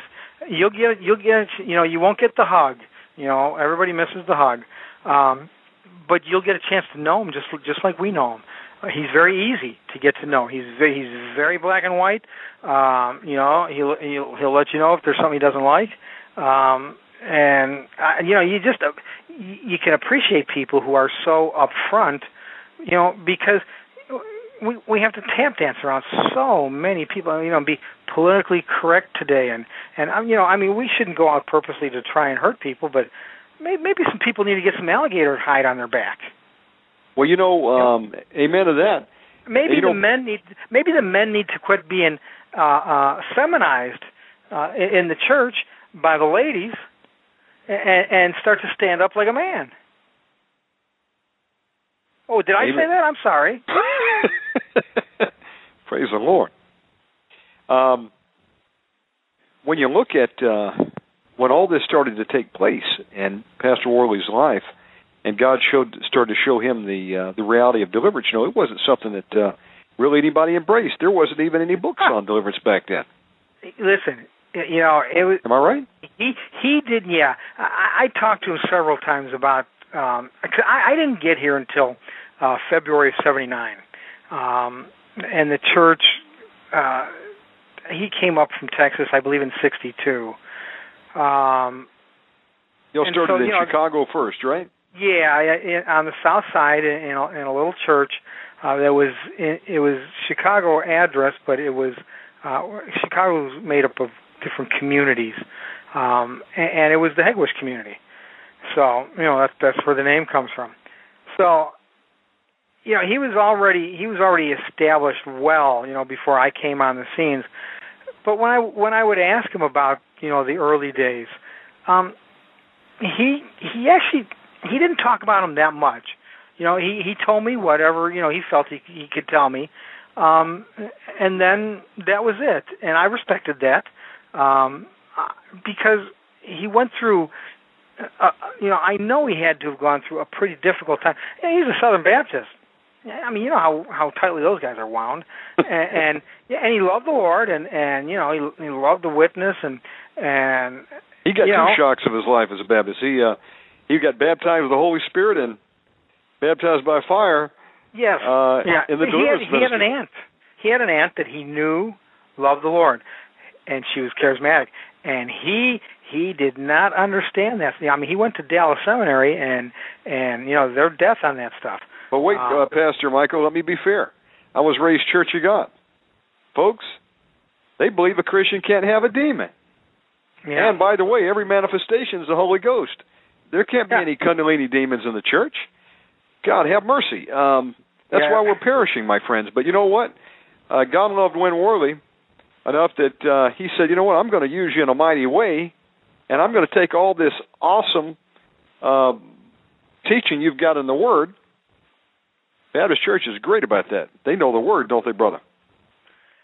Yeah, and- it's a you know we we have our issues like anybody else, but uh Grounded we- in the Word. Am I right? We're a unique church. Amen. And so, folks, we're not picking out denominations here. Uh, all of them missed the mark to one degree or another. My point here is uh, took a took a man of God, a pastor, and God uh, threw him into the deliverance ministry. Something that uh, you know no one was talking about. There was not even any books on it. But Uh, you know, back still- in the early days, yeah, before even Derek Prince, um, Pastor Worley told me he said, you know, he had always encountered demons in his pastorate, you know, dealing with people. He just, yeah, and so he didn't have any, he really didn't have any problem believing, you know, that, that they could either be in Christians or that they had an effect on Christians' lives. He just didn't know what to do about them That's in those right. early days. I don't think Uh, anybody did much. No, no. But And and so- so, you know when he when he wrote battling, you know, they, the people that wanted to publish it, you know, they wanted to just gut the book and and you know, but see, he finally got it out. And one one thing that Pastor Worley loved to do, I mean, he loved to do this more than anything else. He loved to fight demons. Wow. And if you went on a trip with him, um, you know, at, at Give us an example of some of the things you saw. at at one o'clock. Well, at one o'clock in the morning when I can't even keep my eyes open. You know, I'm I'm you know we're in a church or or where you know I'm laying on the bench and you know thinking, oh, we need to get back to the hotel. and I mean, he's just salivating. He's just you know he's he's fighting demons. and, and and I mean he's he's like a dog with a bone. Yeah, and, and he, you know if he catches your eye, he's like, "Come on, get back in the battle," and you're like, "I want to go back to the hotel." You know, I mean, the guy just loved to fight demons, and he talked to them a lot uh, in the in the uh, in those days, but he did that because, you know, you know, and I, I I am not I am not at all exalting Pastor Worley, but this is very unique. I, I don't I don't I not only I know I can't do this. I wouldn't even attempt. He many times was able to trick them for information, or Really? or Wow. get them mad so that they would, you know, um, I, I, I can't explain this. You know, I, I hate to say not think straight because I don't know how they. they think. would pridefully or gloatfully uh, give up information. They get tricked, right? Well, they they they they'd get tricked, and so I mean, he you know he didn't mind. He would lead them right to into the trap, right? Yeah, because too many too many too many believers today that are in deliverance, you know, talk to the demons, and and you know I don't have any problem with people. You know, what's your name? But you know something, I personally I don't care what his name is. I, I just want them out, and you know we we get into conversations with the demons, and you know before you know it, you're laughing. You're yeah. I'm listen, these things are good. You know, we, we you know we read the book. You know the the the book on uh, you know the, the book of tricks. Well, he wrote it. And and we're no we're no match for him. And they get us deceived when we're praying for him, and it's funny. I mean, it's literally you stand back and you're like, "Wow, how'd that happen?" You know, you come back to your right mind, and you, and and you're not praying correctly because they know what they're doing. They're very smart, but you and I have authority over them, and that's what Pastor Worley learned about. And he finally found something that, and he told me, he said, you know, before deliverance, his success rate of helping people out was not that high, and it broke his heart, like it must do a lot of pastors' hearts. He says, but once he got in deliverance, more and more people were able to hold more than any other time. You know, it, it and it's all up to us. You know, so you know, So these deliverance deliverance will work for anybody. Amen. You know, and if it doesn't, you got a problem. It's your problem. Because again, God's got no favorites. So Amen. He's no you know, of persons. That's right. Yeah. Now, so the Yeah. books that came out, I guess you called them the Host of Hell series. Um, as I understand it, there's about uh, was 11 or 12 books that were Yes, written sir. out. Okay, um, these were basically uh, experiences written down uh, by the church that were they they got um, they gained from actually doing battle with the host of hell and demons. And what they did is they wrote down the information to pass on others that would come after them, uh, so they wouldn't have to. Uh, Yes. start from Yes. scratch learning it, right? Pastor Worley was a very determined, tedious man. You know, he wrote everything down in those days, um, and obviously, you know, because of because of you know what what the ministry was going to do. And again, you know, he was just a guy, and it would have been so nice to have you know other people jumping on board. Um, you know, because Derek Prince was doing it um, for about four years, maybe prior uh, to uh, to battling the host of hell. But Derek started to do other things, um, and so that's when that's when Pastor Rolling and actually Frank Hammonds, uh, you know, came up and and started to you know write and teach this stuff. And, and all the books, no matter what year they're written, because they're written in a you know a span of, of many years. Uh, they're all timely to even today because demons uh, demons are timeless. You know, they they are what they are. They're demons. They have no shelf life, do they? They've been here since No, they've been here a long time. Long time. And and, and you know, uh, you know, we men have you know, we have a we have we have a problem sometimes. It's called macho. You know, uh, you know, a lot of times we think we're you know better or. Uh, you know, men are very competitive, just even by nature. That's why you know men dominate sports because you know they they're by nature uh, dominant. Women, you know, even though they go into that territory, look at how they go into that territory. You know, they go in incorrectly many times because they're not naturally designed to do that. You know, men are, and uh, so you know, in in his in his fighting and and uh, and everything, you know, he was able to find help for people that that you know actually wor- it actually worked. That was the thing that you know that, that caught him, um, and then he started to teach the church. But but you know nobody wanted it. Well, I give a a, a big example. Um, relate the story about how y'all found out what uh, binding was all about. People are still scratching head. What does it mean by binding? Um, yeah, they in the early years that you know, see this has been a this shows that it's it's a work of the Holy Spirit because you know it wasn't just Pastor Worley. He wrote it down, you know, and, and he he he you know he writes in the books. You know he you know he, he didn't steal you know people's material. People gave it to him, or you know he was writing this stuff down. And plus we had you know we we call it the laboratory. You know the front of our church where we you know where we pray for a lot of people. Um, you know he just interrogated. He, he you know he learned uh, what they were about. Trial and, and error, probably right. yeah, oh yeah, in, in those early days, and I wasn't here in those early days, uh, but I I know you know from the things that he told me, um, you know when they would start to pray for people, um, they had to continue to pray, and and you know it may take till you know three o'clock in the morning, four o'clock in the morning, you know for them to get that demon out because they didn't know what to do with it once it manifested. Well, what do you mean? And he so- didn't get a hundred fifty thousand dollars salary, and uh, that's all he was doing was just uh, praying for people. No, they accused him of that, but uh, no, he he actually didn't get that. And He was actually You know. a school teacher, wasn't he? At, at one time, days? yeah, when when the church when the church couldn't support him, uh, you know, on full time, he he was a school teacher, and then you know once the church was able to do that, uh, you know, he then came back, you know, he came on full time. So So what you're saying is he might be uh, called in uh, to pray for someone, and they're actually wrestling with these uh, evil spirits. And uh, wee hours in the morning, he's got to get up and go to work the next morning. yes, And, and, uh, he's got to drive. He's got to drive like an hour and fifteen minutes to work. Well, so what happens uh, in a case like that? Uh, you, you've got to you've got to stop the situation. That's pretty dangerous, isn't it? To stop a Well. I, I you know, I, I believe it. I, you know, it would be today, so I'm I'm sure it was even more in that day. But of course, you know, the Lord was building the ministry, and He still is. Uh, and you know, it you know, just by the church being here today uh, is a testimony to what the Lord's doing because, um, hmm, you know. Uh, uh, where where I'm going this, with that, this folks, This is just a unique place, you know. is Um, uh, you're doing a deliverance session, Pastor Michael, and so correct me if I'm wrong.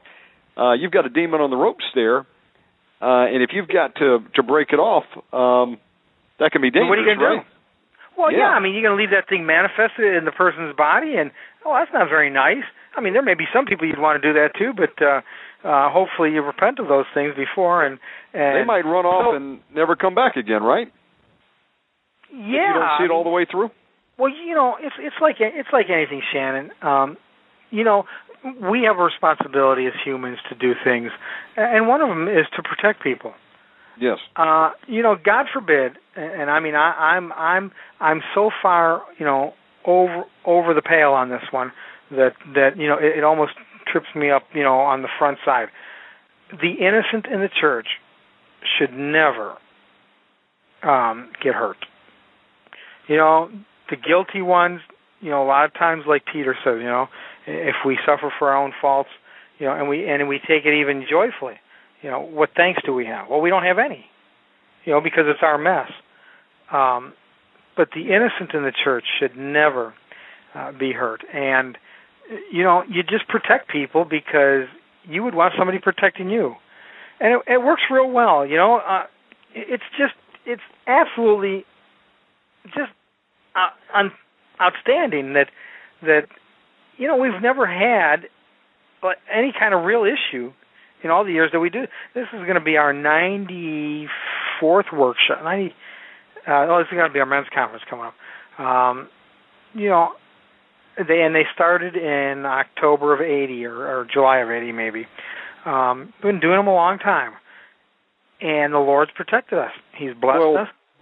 And You know, where I was going in that example was Okay. yeah, in the early days, y'all were doing deliverance, and literally, you know, if you didn't um, get that demon out, the person could be in some terrible shape. Well, but what yeah, do you do you know, I, I when you got to I get up early? giving, Yeah, I keep giving long answers because you know Win Win Win was very methodical in what he did, but that's exactly what it is, Shannon. What'd y'all find You know, out? Um, somebody had mentioned it to him, or somebody had mentioned it at the at the time that uh, it was either Pastor Worley or somebody in the church, you know, ran across these verses over in you know Matthew 16, um, and you know, for those that are listening, go out, go over to Matthew 16 and and and read about you know what Jesus tells Peter um, about binding and loosing, and then just just just try to associate it with the explanations that that people give in the church, because there's there's it's there's not even a hint that you know what what what people are saying it is in the church, you know that it is. They're saying you know they're saying that because they don't know what it is, and it sure is there for a reason. And if you go over to uh, Hebrews one, you know verses seven and fourteen uh, that tell us um, talking about God's angels becoming spirits to minister to those who shall be heirs of salvation. Well, that's us. So now there's angels involved. Now, over Matthew Matthew 12, uh, uh, Matthew 11, and uh, uh, Luke 12, uh, Jesus talks about binding the strong man. Well, now wait a minute. Bind? You mean that word is being used? Yeah, the word's being used. So what we do, we learn this in school. I, I learned it in school. You know, you have two dots on a piece of paper, and you draw a line to the dot. That's what you do. That's how easy it is. But not the church.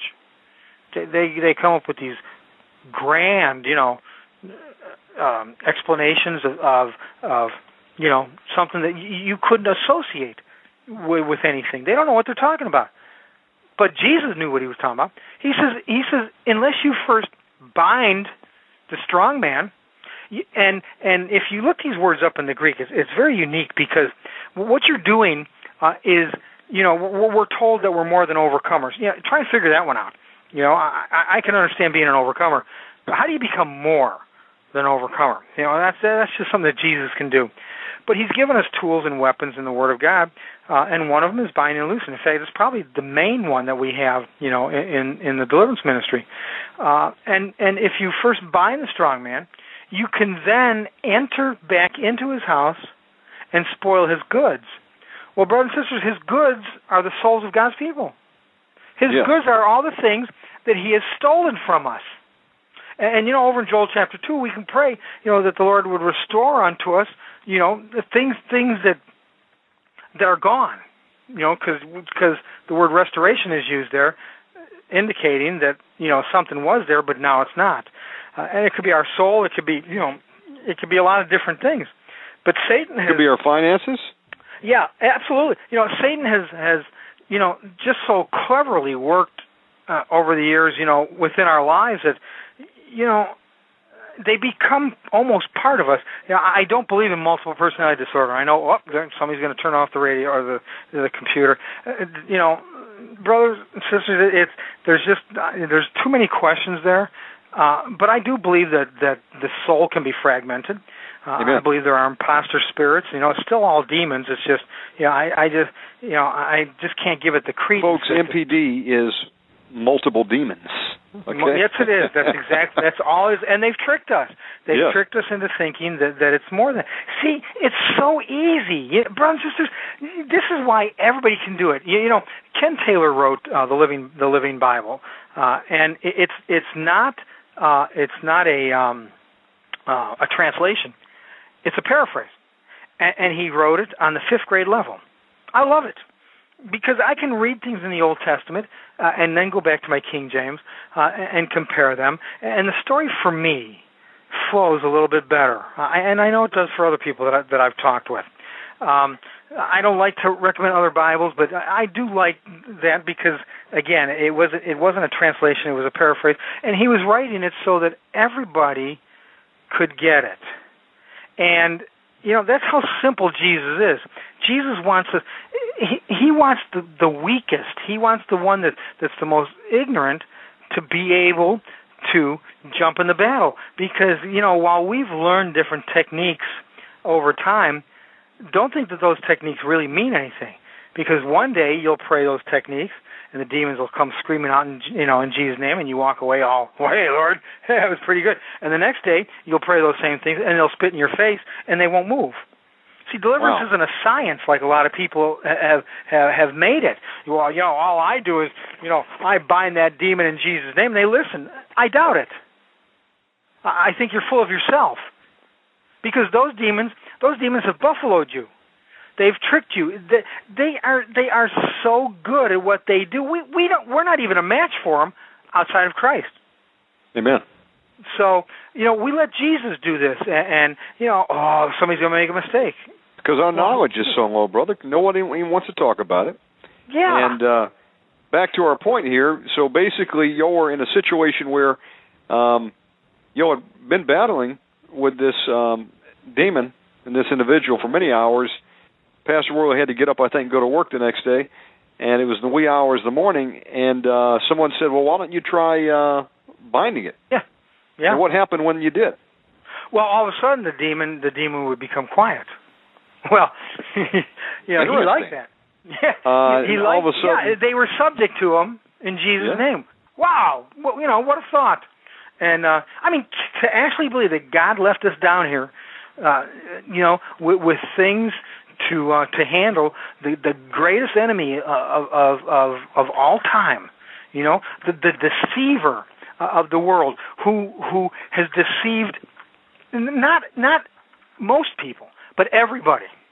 He's giving us he's given us weapons that are very easy to use because brothers and sisters, I want to tell you how easy it is to get in this battle. You know what you do?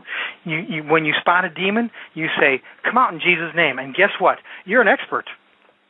Wow. You don't have to go to school. You don't. You don't have to. You know, people they they make the ministry more than what it is. Just say, "Come out in Jesus' name." That's all those demons care about. They they they don't care uh, about our our Hamashua Hamashias and, and and all of our religious claptrap. They they can they invented that stuff. You know they they laugh they laugh all the way to hell on that. What they care about is Jesus' name. That you don't say it. Wow. So say it as much as you can. Amen. It's about the name. That's what the they. That's what they hate. Jesus. You don't So have to go to school. You you grab a leg and you say, "Come on, in Jesus' name." You're an expert. You're an expert. Uh, uh, yeah, I remember that. I was sitting there in your church, and someone said, "Hey, can you come over here and grab a leg?" Yeah. I, I said, "Are you looking at me?" I was looking around. Yeah, you come over here. And uh, I'll tell you, that was my initiation. oh, uh, Shannon, the first the first. Uh, do we do we do we have a few minutes or you know a couple minutes left? We, we've got 55 minutes. Okay. Well, I don't I don't want to overrun anything here, but um, you know, m- my uh, my first experience with demons because I, I was here for a few services prior, but I don't know where I was because you know I never I never remembered Pastor Worley talking about demons. You know, I, I had a real you know I had a two thousand dollar a week cocaine habit and and many uh, many other drugs and and you know uh, and a lot of other problems. Um, so I, you know, I probably just wasn't hearing or understanding what he was preaching. But one day, it was just shortly after I, I came to the church, there was a young man in front of me, um, and uh, it was invitation time, and he was standing with his arms in the air, singing and praising the Lord. And I thought it was pretty cool. And I thought, you know, he, I, I thought to myself, you know, he's having a good time, and and I, you know, I thought, well, you know, that's nice.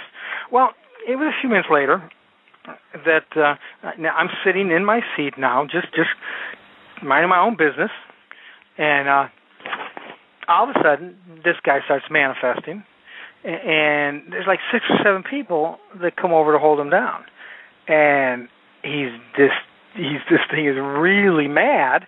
Uh, and it's yelling "Hail Satan!" and and hey, you know, Satan Wow. help me, and and and well, now I'm freaking out because you know I'm sitting at the end of the bench, the end of the pew, and you know this guy's no more than three feet from me, uh, and he was just a little while ago having a good time, you know, and, and now I mean I mean he's really not having a good time, and and my mind is just spinning. I'm I, I I'm like man what what is this, and uh, then the eyes of that demon caught my eye, Wow. and, and they um What did it look like?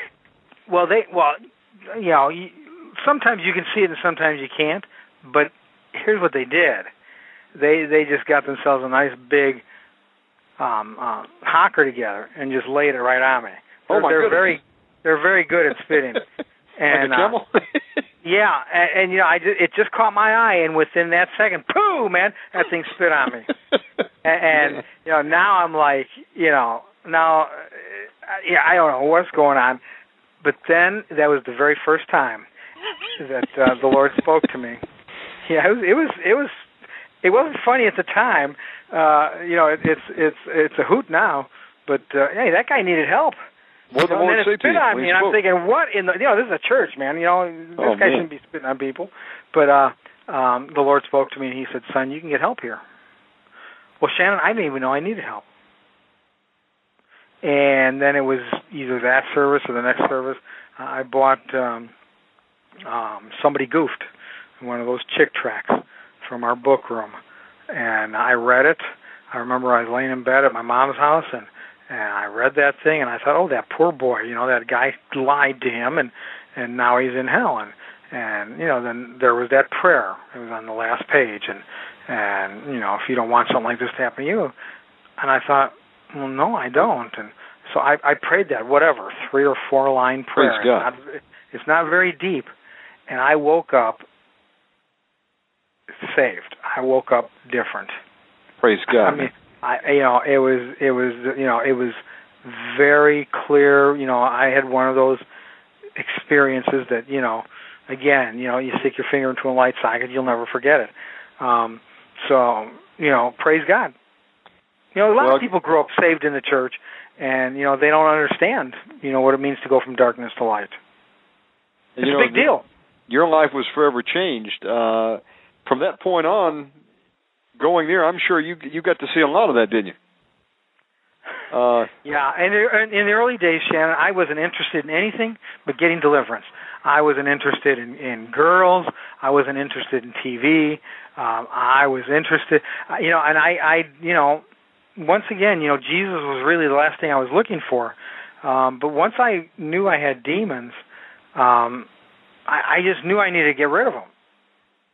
Uh, and so, you know, and, and a lot of those guys aren't here today, but I often thank the Lord for them because they prayed for me. I mean, I was I was a tough nut.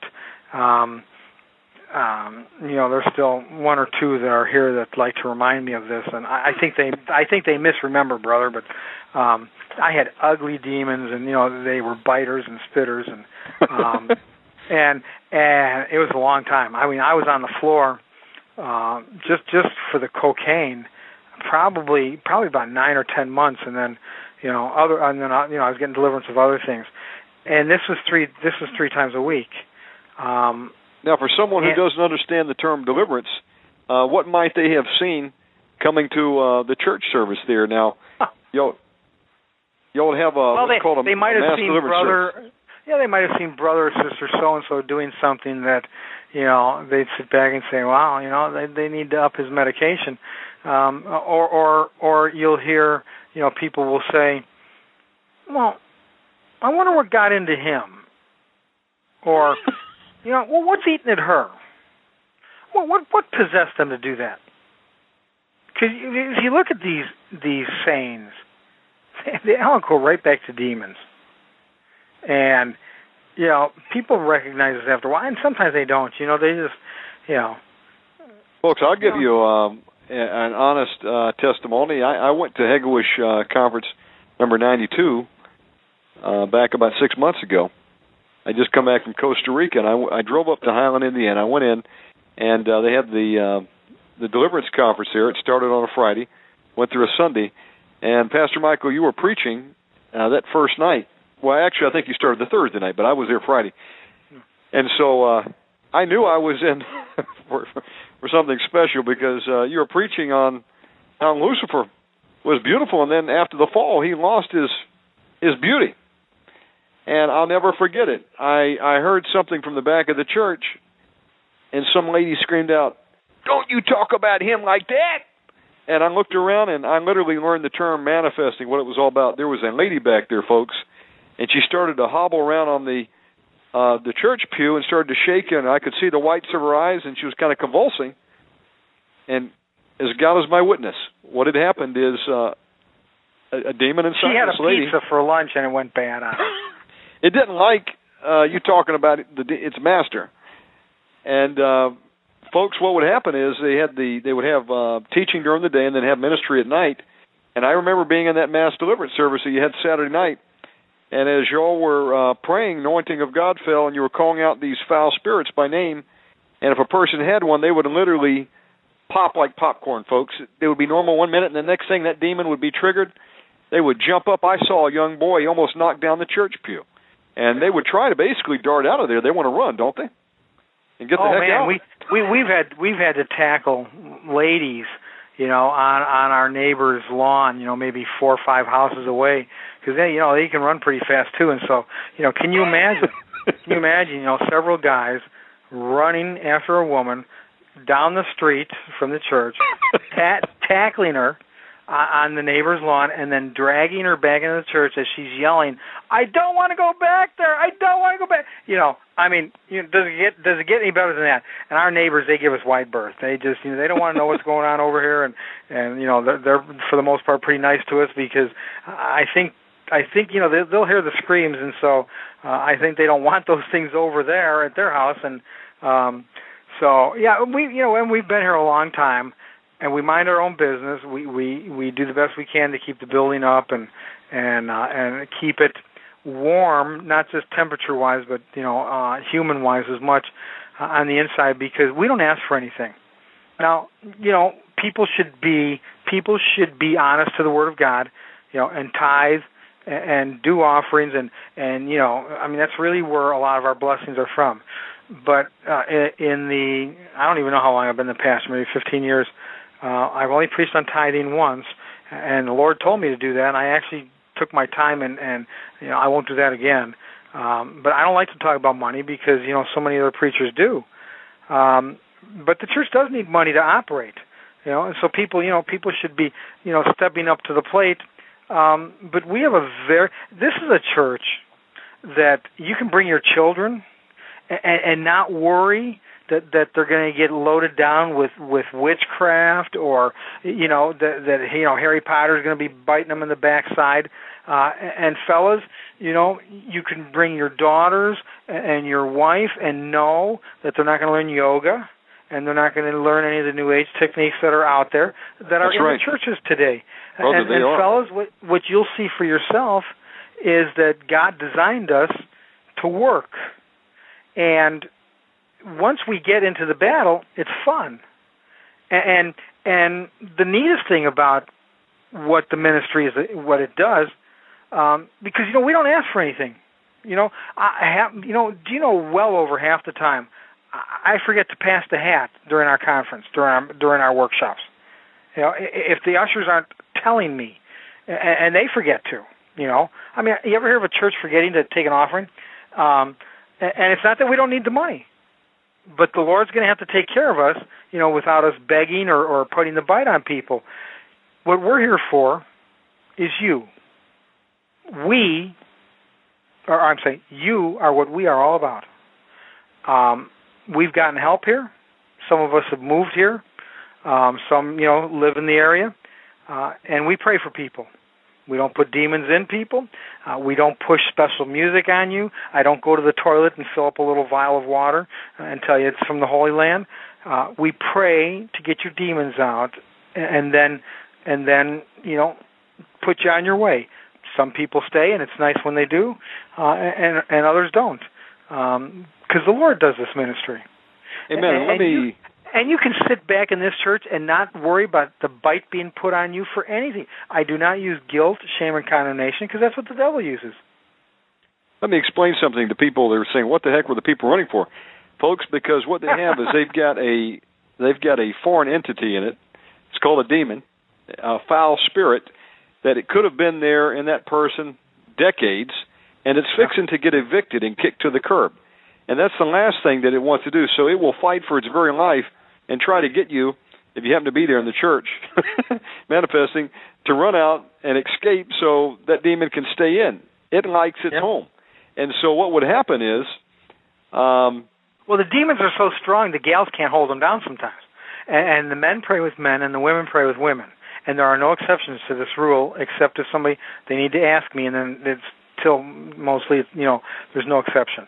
Uh, it's well, proper. for, for one for a reason that uh, you know demons will use any tactics they can. absolutely. And uh, you know, if, if a, a a demon is in a uh, a woman and, and can seduce the man, or vice versa, it will try to happened. do it. That has, that's not a story. That has happened, uh, and so it, there was good reason why Pastor Worley taught things like this. Um, So, but sometimes the demons in the gals, you know, they they manifest as strong as the men, and the gals can't hold the person down, you know, and the demon wants out. I mean, he, you know, at all costs. You know, if they could jump out the window, they would, but our, you know, our windows aren't like that. So, I mean, I saw a uh, a man uh the day I was there, folks. He was we were talking. He just up there mean, to. You mean, Shannon, this doesn't go on in your church? oh man. Uh, well, oh, it only happens overseas. normal That's for us. This Not here in. America. We're you know we couldn't have a demon. Come on, folks. I'll tell you something. What I saw, um, I thought I was saw the action that was going to be seen when I went out to the mass deliverance service. And I want you to define the term in just a minute what mass deliverance is. I'm not talking Catholic mass, um, but I went in, Pastor Michael, for your Sunday morning service, which uh, was the last uh, day of the conference, and uh, y'all willed out on this big screen. Pastor Win Worley, and it was uh, a song sermon. And uh, what is a song sermon, incidentally? Oh, For for those who us, never heard that term. for us, it's like the frosting on the cake. You know, we're busy during the conference. You know, I mean, you know, we're really pushing it and doing everything we can to help out. Uh, and so, what Pastor Worley used to do on the Sundays of the of the conference is he he loved he loved the the hymns and he loved the old songs that had me, that had teeth that had meaning to him, you know, about the cross and about the blood and Calvary. You know, he loved that stuff, and and so he would sing the message for an hour. Almost like And it was David singing the Psalms, right? It was the coolest thing. You know, and people still manifest. They still manifest sometimes. Actually, Brother, I'll tell you what I saw. yeah, they I mean, we're manifest all the time. a- Actually, a DVD, and folks, I heard this scream, and I looked over, and this lady jumped up and started to scream, "Why did you bring me here? I told you not to come. yeah. Why?" And she was screaming You know- because the demon had been trapped, and uh it was about ready to get ejected. In Jesus' name. it's very easy to here to hear, you know, leave me alone, leave me alone. It's the exact same thing that they said 2,000 years ago when Jesus dealt with them. We we're not pinching people. I mean, we're we we are so cautious um, to make sure that you know people see what we're doing. Um, you know, and, and moms and dads, you know, if you want to know where swearing comes from, you just come visit us for a little while, and and uh, you'll you'll know after a short time, because those demons are the most foul mouthed, and Oh, yeah. and actually the religious spirits, the, the ones that you know you know that love Jesus and and, you know so they say, or you know, I mean they're the filthiest of of all of them. They're just they're they're horrible to deal with because they're just you know you almost want to take a shower after you're done uh, dealing with them. But when Nasty people mouth. get when people get delivered, listen, it, it's it, it it's like it's like somebody putting I don't know a, a, a hunk of gold in your hand. Amen. Uh, I, I mean, you've actually listen. This is real stuff. You know, Amen. riding a merry-go-round is real for a few for a few minutes. You know, going to a movie is real for a few minutes. You change somebody's life, or you get the demon out, and that and Jesus is going to change that person's life. Brother, I saw it with my and, and eyes. you're and you're going and you're going to have a part of that. Amen. And Amen. you, I mean, you, you know, you're, whatever rewards we're going to get in heaven, we're going to get in heaven. But just to know that you did something that nothing else was going to be able to do to help this person out is, is, is a great reward in and of itself. Brother, and- I saw a man that was delivered of a foul spirit that went by the name of liar. Yeah. And um after the service was over, we're all over there at fellowship, you know, having dinner. And he was like, "Wow, what happened to me?" You know, he was he he di- didn't had no idea what Yeah. had happened. You know, Yeah, some know and, and some don't. It all depends on, you know, uh, how big the demons are and uh, what Yeah. what I told him is, uh, I said I was asked to go over and grab your leg. There was like six of us guys holding you down, and I uh, I couldn't hear anything. The noise was so loud in there. I wanted to hear what what you were saying. Oh So yeah, used you can't wait hear down your the head. leg, no. And I, I got behind his head, Pastor Michael, which was not the place to be. He flips his head upside down, Yep. and his eyes started to track me. And I looked into his eyes, folks. They were, they looked like a serpent size, and they were everywhere I would try to move out of his glare, he would track me. His head would follow me, and then it spoke. It says, uh, he doesn't believe. And he looked over at one of the other guys. Says, "Ask him. He doesn't believe." And brother, Wow. I, I I said, "God have mercy. What do you mean I don't believe?" And I, I was sitting there for a moment. I was stunned, and I, I it was the it was the uh, moment of a decision. I could have either got up and hi- hightailed it, and folks, it was a tactic he was using. He would have uh, stayed in that guy. Yeah. He could have gotten us to break. Uh, or I did what I praise God I did next. I regained my composure, put my hand on, on his head. I said, "Come out in Jesus' name, you foul spirit!" And he just spit out. Phlegm started to come out, and then I looked at the guy's eyes, and it was a metamorphosis. yeah, they were different, This- weren't they? This thick glaze started to dissipate. And it was like something you'd see uh, in the Incredible Hulk, you know, when they would change from the Hulk back to the man. You just saw this transformation, and literally came back to his right mind. And he's like, "Wow, what happened to me?" And uh, we were, you know, trading stories that night over dinner, and uh, they looked at me and said, "Yeah, what was that about?" And I said, "Yeah, I know that. What was it about?" And he says, "Well, you should have heard what he said to me." And I asked this other guy, I said, "Well, what did the demon say to you? Talk to you too?" And he said, "Yeah."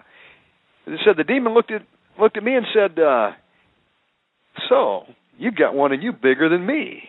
You want to know what its name is?" well, my point is, is listen, this guy got set free by Jesus Christ that night, and uh, the most beautiful part of it is the next morning. I actually bumped into them over at the Motel Six coming out. and We you didn't want to rip your eyes out. You know what he did, brother?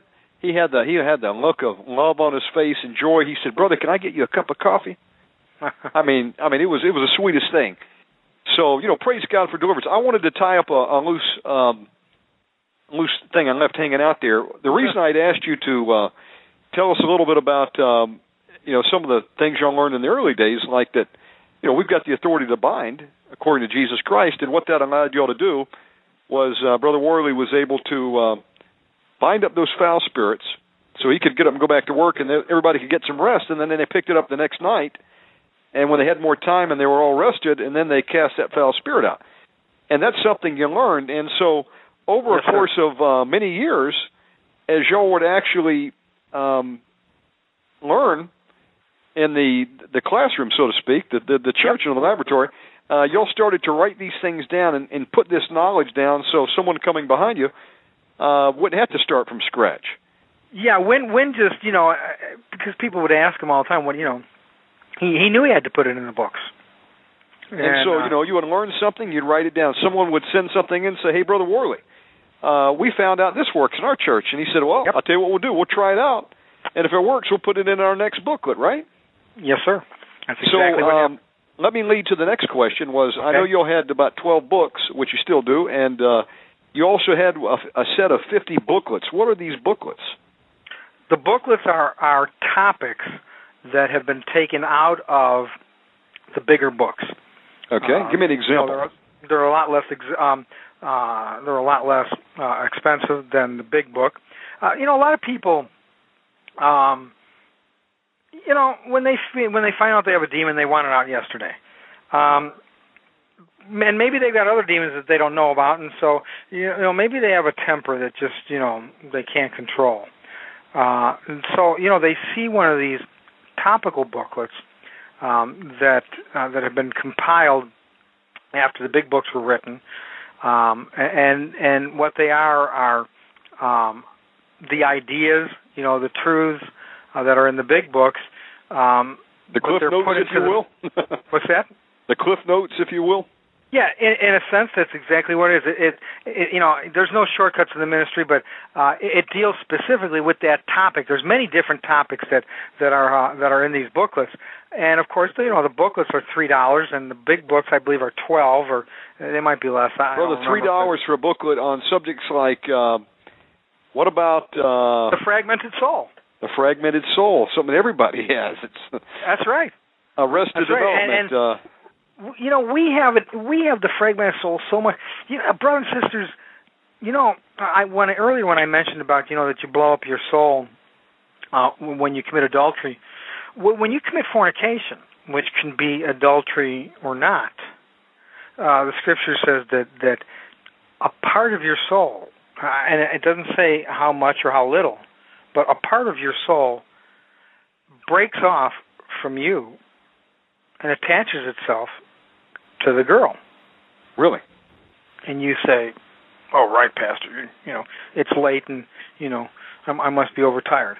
Where's my Bible again? Um, if you'll turn to Genesis 35, 34. Got my sword uh, out here. And folks, you know, if you're listening out there, you're tuning into Omega Man Radio Network. We've got Pastor Michael Thierer of Hegewisch Church. Uh, website is hbcdelivers.org. This is a live program, and I hope that you have your sword when you come to these because your sword should never be out of hand's reach. I mean, it's is Oh, the word man. of God.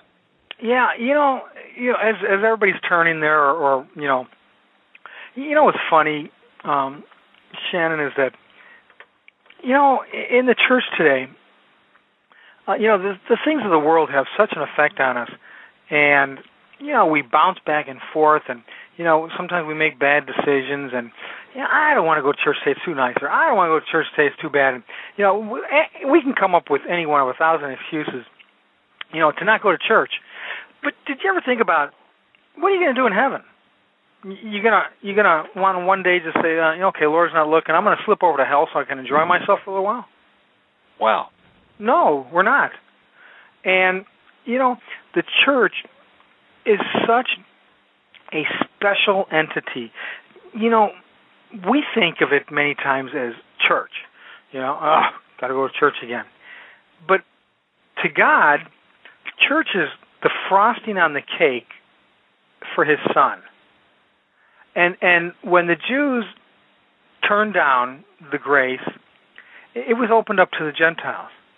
And, and brothers and sisters, for those of you that are listening, if you're a Gentile, you're you're sitting in such a blessing because the church wasn't designed for us. The church was designed for the Jews. But we're enjoying that now because they turned it down. And we are we are feasting like kings, uh, being paupers, uh, with something that that you know Jesus did for somebody else. And, and you know, because we're told in the Scripture when God said, you know, I want you to, you know, I want to have a feast, and and I want you to, you know, invite a bunch of people, and hardly, hardly anybody came. And so and so the the um, uh, the husbandman said, you know, you go out in the streets and you compel people to anybody. Just come on, because we're going to have a good time. And that's what God did for us. And we we so flippantly just look at church like, oh my, you know, I got to work tomorrow, and, and and I mean, we totally miss what this is about because there are things because we're still in the church age. It's ending pretty soon. I don't know when, but it's going to end pretty soon. There are things that God is not going to do in our houses, um, in our friends' houses. He's not going to do at the restaurants we go to or, or, or wherever we recreate. He's going to do these things in the church. And when you don't go, guess what you miss out on? What he's trying to bless you with. Amen. And we wonder why we don't grow. You know, we we, we want. Oh, I I give my money to the church. It's not about money. It's about obedience. Jesus gave his life. One of the, one of the reasons is for us. Do you know? Do you know that deliverance is the only miracle? You say miracle? Yep, that's what the New Testament calls it, a miracle. Deliverance is the only miracle that was not replicated out of the Old Testament. The New Testament church is such an awesome, so radically different from the Old Testament. And we're enjoying so much of of of the Lord and the power that that that we have and and the authority and and you know the things that go along with the church. I'm not talking about you know the steeple and and the building. I'm talking about the people. And we just we don't get it. We just think, oh, you know, it's church again. Well, thank God it's church again. You know, brothers and sisters, I need Jesus. I need Amen. Jesus as as my crutch. And, and God is not my co-pilot. God's God's either going to be my pilot or I'm crashing the plane. Amen. Because I don't know how to fly. I can't run my life. I, I, I'm I'm too ignorant to run my life. So I have to stay close to the Lord. I, I have to, you know, I have to do everything I can to let the Lord work in my life, and, and, and I'm happy to say that because he, he is my crutch. I need Him. I hope you do too. Um, that verse yes. is, uh, um, you know, I just, uh, brother, you know, this is my first time here, and, I, and I, I had my Bible out earlier, and uh, I, it's not it's not in here anymore. I, can't, I don't know well, where it is. I, I will so say that uh, deliverance is a children's bread. Yeah. Well, And, I'm uh, I'm there in just one second, and and but Genesis 34, something very unique happens here. Shechem, uh, who is the son of, of Hamor, um, he takes a liking to Dinah, uh, which is the daughter of Jacob, and uh, he takes a liking to her so much he he does something that you know unfortunately a lot of Neanderthal men you know feel they can do, and uh, he abused her. Uh, it was a very unique situation. And if you read the account closely, you're going to find out that after he did this, I'm just about there. Um, verse 1 of Genesis 34, it says, Dinah, the daughter of Leah, uh, which she bare unto Jacob, uh, uh, went out to see the daughters of the land. And when Shechem, the son of Hamor, the Hivite, prince of the country, saw her, he took her, and he laid with her, and he defiled her. And his soul clave unto Dinah, the daughter of Jacob. Fragmented soul. Okay, right. And, and he loved the damsel and Okay. spake kindly of her. Well, this is what he didn't really love her. This is this is what he was feeling. Uh, and Shechem spake to his father, Hamor, saying, "Get this gal for me." Why, why did he want her so bad? Well, because he was already with her. And his soul clave to her. Because his soul soul, his soul broke off of him and attached itself to her. Wow. He this and this is why I think it's over in Matthew 22. You know, Jesus says, "What what shall it profit a man if he gains the whole world and loses his own soul?" But the second part of the verse is even more interesting. He goes on to say, "And what shall a man give in exchange for his soul?" So, brothers and sisters, what what are we what are we? Because you never trade you never trade even with the devil. You're always going to lose That's right. and, and he gets parts of our soul, and then we don't think correctly. We we don't make decisions in wisdom. Um, you know, we lack things. Uh, we don't enjoy things that others are, are doing, and and you know, I, I know that you know whoever I'm speaking to, this this would never happen to you, but you know, we see somebody in the church that that seems to be happy, and you know, uh, all the time, and you know, what's up with that? Because you know, don't they know all the problems that are going on in the world, and and why should they be happy? And so, you know, the, we kind of go out of our way to, um, you know, make sure people know that the guy's a buffoon because he's always happy. Well, he's always happy because he's complete in the Lord, Wow. and he's he's enjoying his salvation. We struggle. We've got others You- that they they they can't love. Um, yeah, they- it, they they have an they have a spirit of inability to give and receive love. Um, yeah, I mean it's just uh, you know listen these demons they are very wise and they know where to pinch us, they know where to pat us, they know where to scratch us to get us to react, and we and we you know I, I just I know in heaven you know I don't know that the Lord's going to show us we we may automatically know you know when when we get home, but uh, you know I I can just I can just see it that when the demons do that to us, they're just laughing. I mean, they're I bet they're just having the biggest time they can, knowing that if they do these one or two or three things to us, they're going to get us to react to cause a problem. That's how ignorant we are. We well, let Pastor these Michael, things- yes, when someone gets saved, do they get uh, delivered immediately? it sure would be nice if they did. I, you know, Um, when I got saved, I had some buddies of mine get saved, and you know, they got deliverance from something sovereignly. Uh, and and I, you know, there was one in particular who got delivered from drugs, but I didn't. You know, the Lord, the Lord is sovereign, and and you know, He allows what He allows, but He allows it for a reason. But to think that demons come out um, just, uh, you know, at salvation, you know, I mean, the the only excuse I've been all over the world, and no matter what country I go to, when I get to this particular topic, everybody says the same thing. What what is the argument that uh, of why a demon can't be in a believer? Right. Do, do, do, The do, million do you know, question. Shannon? Yeah, it is. It, it's either the eighty dollar question or the or the two cent question. You know, because you know everywhere I go, it's of course that that the demon can't reside uh, in the same body as, as the Holy Spirit. Uh, It, it, and that's that's that's intriguing. But can you give me a, a, a verse on it, or uh, can you give me a book even? I mean, I mean, you don't have to give me a, a verse. Maybe No, but that's what they've it always said, so it's got to be true. because I, I don't ever remember reading that. But besides that, um, there's a difference between the spirit, which which is the thing that gets saved, and Yes. the soul, and that the demons reside in the flesh or the soul area. That's right. They can't touch. They can't touch the spirit. It, it's separate, uh, and they know it. And so they just, you know, they just buffalo us or, or do whatever, you know, do whatever they can. And and you know, brothers and sisters, if you ever if you ever get into a demon fight, no, uh, you know, it's a real one. You'll know, you know, because you'll be you, you'll be relying on the Lord a lot because you won't know what to do with that thing.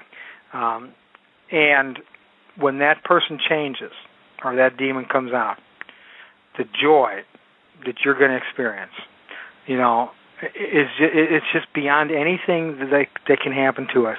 Uh, and, and and Jesus said, you know, you got these shysters all over the church today, the carnival barkers, whatever you want to call them. These guys don't care about anything but money, and, and they don't care about their flock. And yes, I'm speaking to whoever's listening. You know, I you just you know, um, uh, there's there's an old there's an old saying that that the record reveals what your rhetoric conceals, and you're not you're nothing but greedy, grabbing uh, shysters, carnival you're, you're you're Christian carnival barkers, and Amen. you know, uh, here, here, here, let me power in Jesus' name. Let me tell you about this power. You know, Jesus said that if I, by the finger of God, cast out devils, the kingdom of God has come upon you. Yes. Well, man, you know, I think I'd rather have the kingdom of God than somebody flopping around like a fish on the floor, Amen. doing nothing, doing nothing. Brothers and sisters, we can have the kingdom of God. Op- and, and and no, there's no rockets, red glare. There's no bombs bursting in here. You know, God's not emotional. God's real. Yes. We're emotional.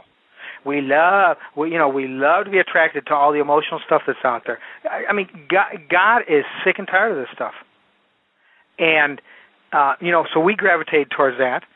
And God doesn't change. He he he is who He says He is, and he he does what He does, and you know he he doesn't put on the dog for anybody. You know he he he's not you know he's not gonna you know play a game with us.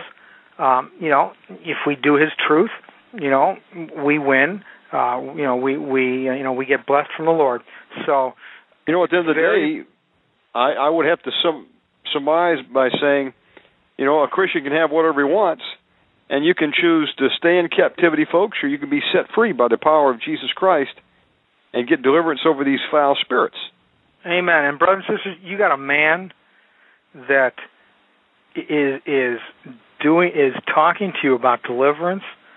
Uh, Sh- Shanna, what five six times a week? Uh, every How- chance we often do you can. talk about this. okay. What's that?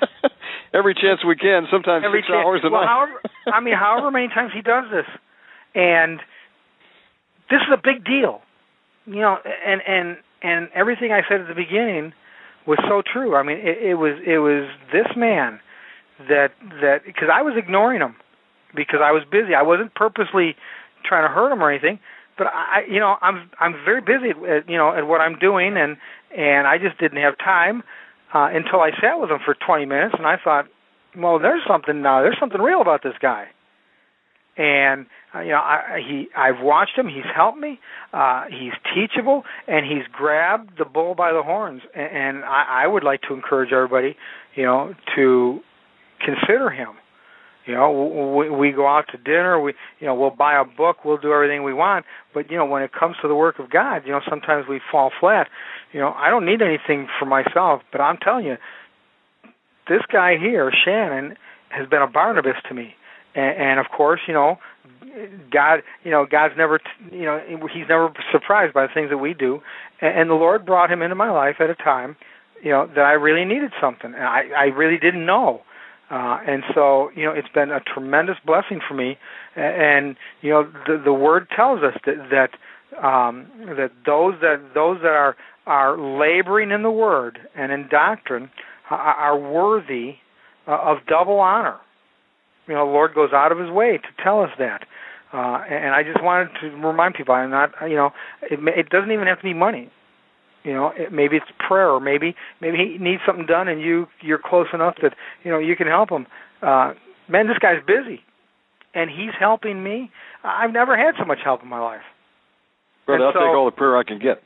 well, amen, amen. So I don't want, I'm- don't want to go on, but you know, uh, you know, we need we need to stick together because you know the old saying is we don't stick together, we'll hang separate. Well, amen to that. Uh, we hang together, we hang apart. Uh, and you know, there, there, folks, I wanted to kind of lay some foundations here with Pastor Michael tonight. Talk a little bit about um, the mission of Hegewisch. Um, Pastor Michael, how can someone tuning in either live right now on this MP3 because they'll go around the world, uh, especially on the MP3 and iTunes, and they say, "Wow, uh, this is exciting. I would like to learn about deliverance. Um, I would like to get involved and um, come up to some of the conferences. How do they get in contact with you?"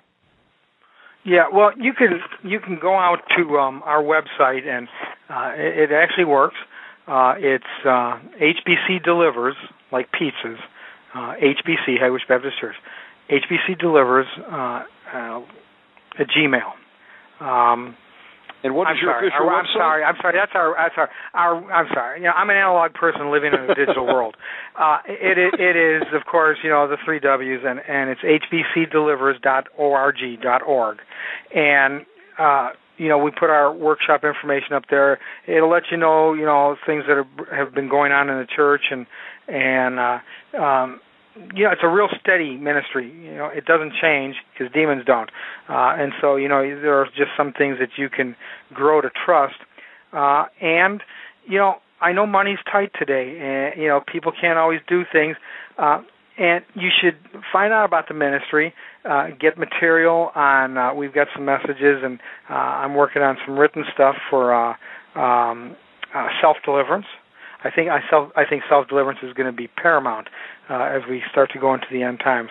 Uh, you know, we at least still have a church, you know, th- th- where we can meet and pray for people. But you know, when that day ends, you know, uh, J- God's going to be over there in Israel dealing with that situation, and we're going to be here going, hmm, well, I wonder what's going on. Uh, I know I'm kind of simplicated that, but um, listen, just get you know, find out about the church, read read some of the material, and see if you're in agreement with it.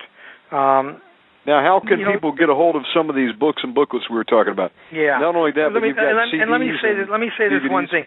Yeah, let me say this one thing. Truth, truth has a way of cutting through anything.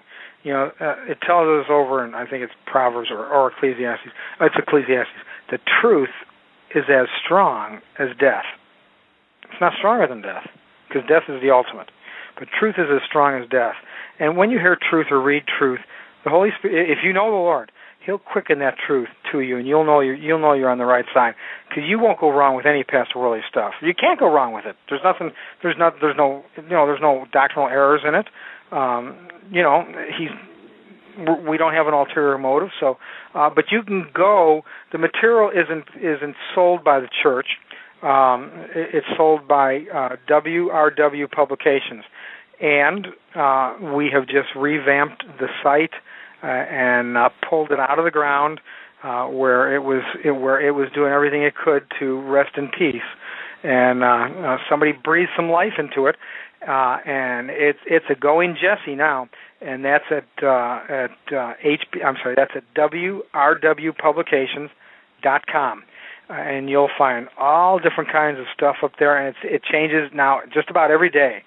Um, So you've got some books that you talked about, the 50 booklets. You've got uh, audio, uh, DVD preaching, um, uh, Brother Win Worley, yourself, yeah, and we've, uh, the conferences books, that you do. We've got we've got topical books that have come out of the big books on getting started in deliverance, Okay. how demons operate. You know, Oh, Uh, cool. You know, things to watch out for. I mean, all stuff that that that can be put into your hand, and then go and do that likewise. And you know, we're going to find out either when we get home to heaven, uh, or maybe even you know as time marches on. Um, that if we all stick together in truth and do do the right thing, um, you know, we're, we're gonna we're gonna meet up somewhere. We're gonna, you know, the Lord's got a lot of people out there that that have come through the ministry over the years, uh, and I think I think God's not done uh, with some things. I, I don't really know about you know uh, what everybody's saying about eschatology, uh, but I'm smart enough to know that uh, I think it's a lot later than what we think it is. Um, but God can hold things back, and uh, but when you're out there doing deliverance, and when Shannon's out there doing deliverance, and and John's now up in Canada, we just ordained John. He he's Praise now God. a, uh, a a bona fide pastor, and there's not a man that I can think of that that is more John worthy. Franklin. Yep, Right. more worthy than than to have that title. Uh, and I've never ordained anybody before. I, I'm I res, I respect and love pastors so much that I've not really met anybody that you know that I felt should be one. Um, that doesn't mean that I'm anything. I just I just you know I saw what I saw what my mentor went through, and and you know to be a to be a real pastor is a big deal. Uh, It is. And so John met, you know, all of, he was actually overqualified, if you know, if you could be. And then there's John Gogan out on the East Coast in Aurora, New York, and there's James Yes. Mobley in Chicago. And brothers and sisters, I'm telling you, we may just be little fires, but the devil's having a hard time putting us out. Brother, that's the truth. You all stood the test of time. You're still going strong. And uh, if someone is in the area of Highland, Indiana, and would like to come up to Hegewisch, uh, what's the schedule of your services? Do you all meet every week? Uh, yeah, we meet actually twice a week. Thursday nights at seven, and then Sunday mornings at ten thirty. We pray. We have an invitation, just like a lot of churches do, and we pray openly and actively for people after the service. Uh, we don't do it, in, you know, behind closed doors. Well, you know, we do it in the church. We at least, you know, Jesus did it outside. We at least, you know, brought it back into the church. Um, but you know, there's nothing special. Everybody gets treated the same. I know your demons are are, are just really hurting you, but so are everybody else's. Um, so we, you know, we're very fair. Uh, and you know we'll counsel with you to the extent of you know if you need to know something, uh, but we'd rather pray for you because lot, there's a lot of counseling out there. You need to get those things cast out in Jesus' name, and we'll do Amen. the best we can, and we'll love you. You know, listen, this is a coming to our party. You be who you are. I'd love to meet you at who you are, not with who you want me to think you are. Because then I have to get around all that stuff, you know. And I'd rather just love you for who you are, because Jesus loved you, and if He loved you, I guess you know you're qualified for me to love you. Amen. It's that simple. Now, um, Pastor Michael, you also have what's called a, a deliverance conference. Uh, tell the people a little bit about that. We've got 10 minutes remaining. Um, Okay. when is your Uh, next conference going to be? It's going to be the uh, last weekend uh, in January. It, it's a men's only conference, and, and ladies, uh, let me let me say something. I, uh, along with pastors, uh, I deeply uh, respect women. Um, the Lord just sovereignly showed me some things I, that I probably couldn't even get out correctly, you know, in my mouth.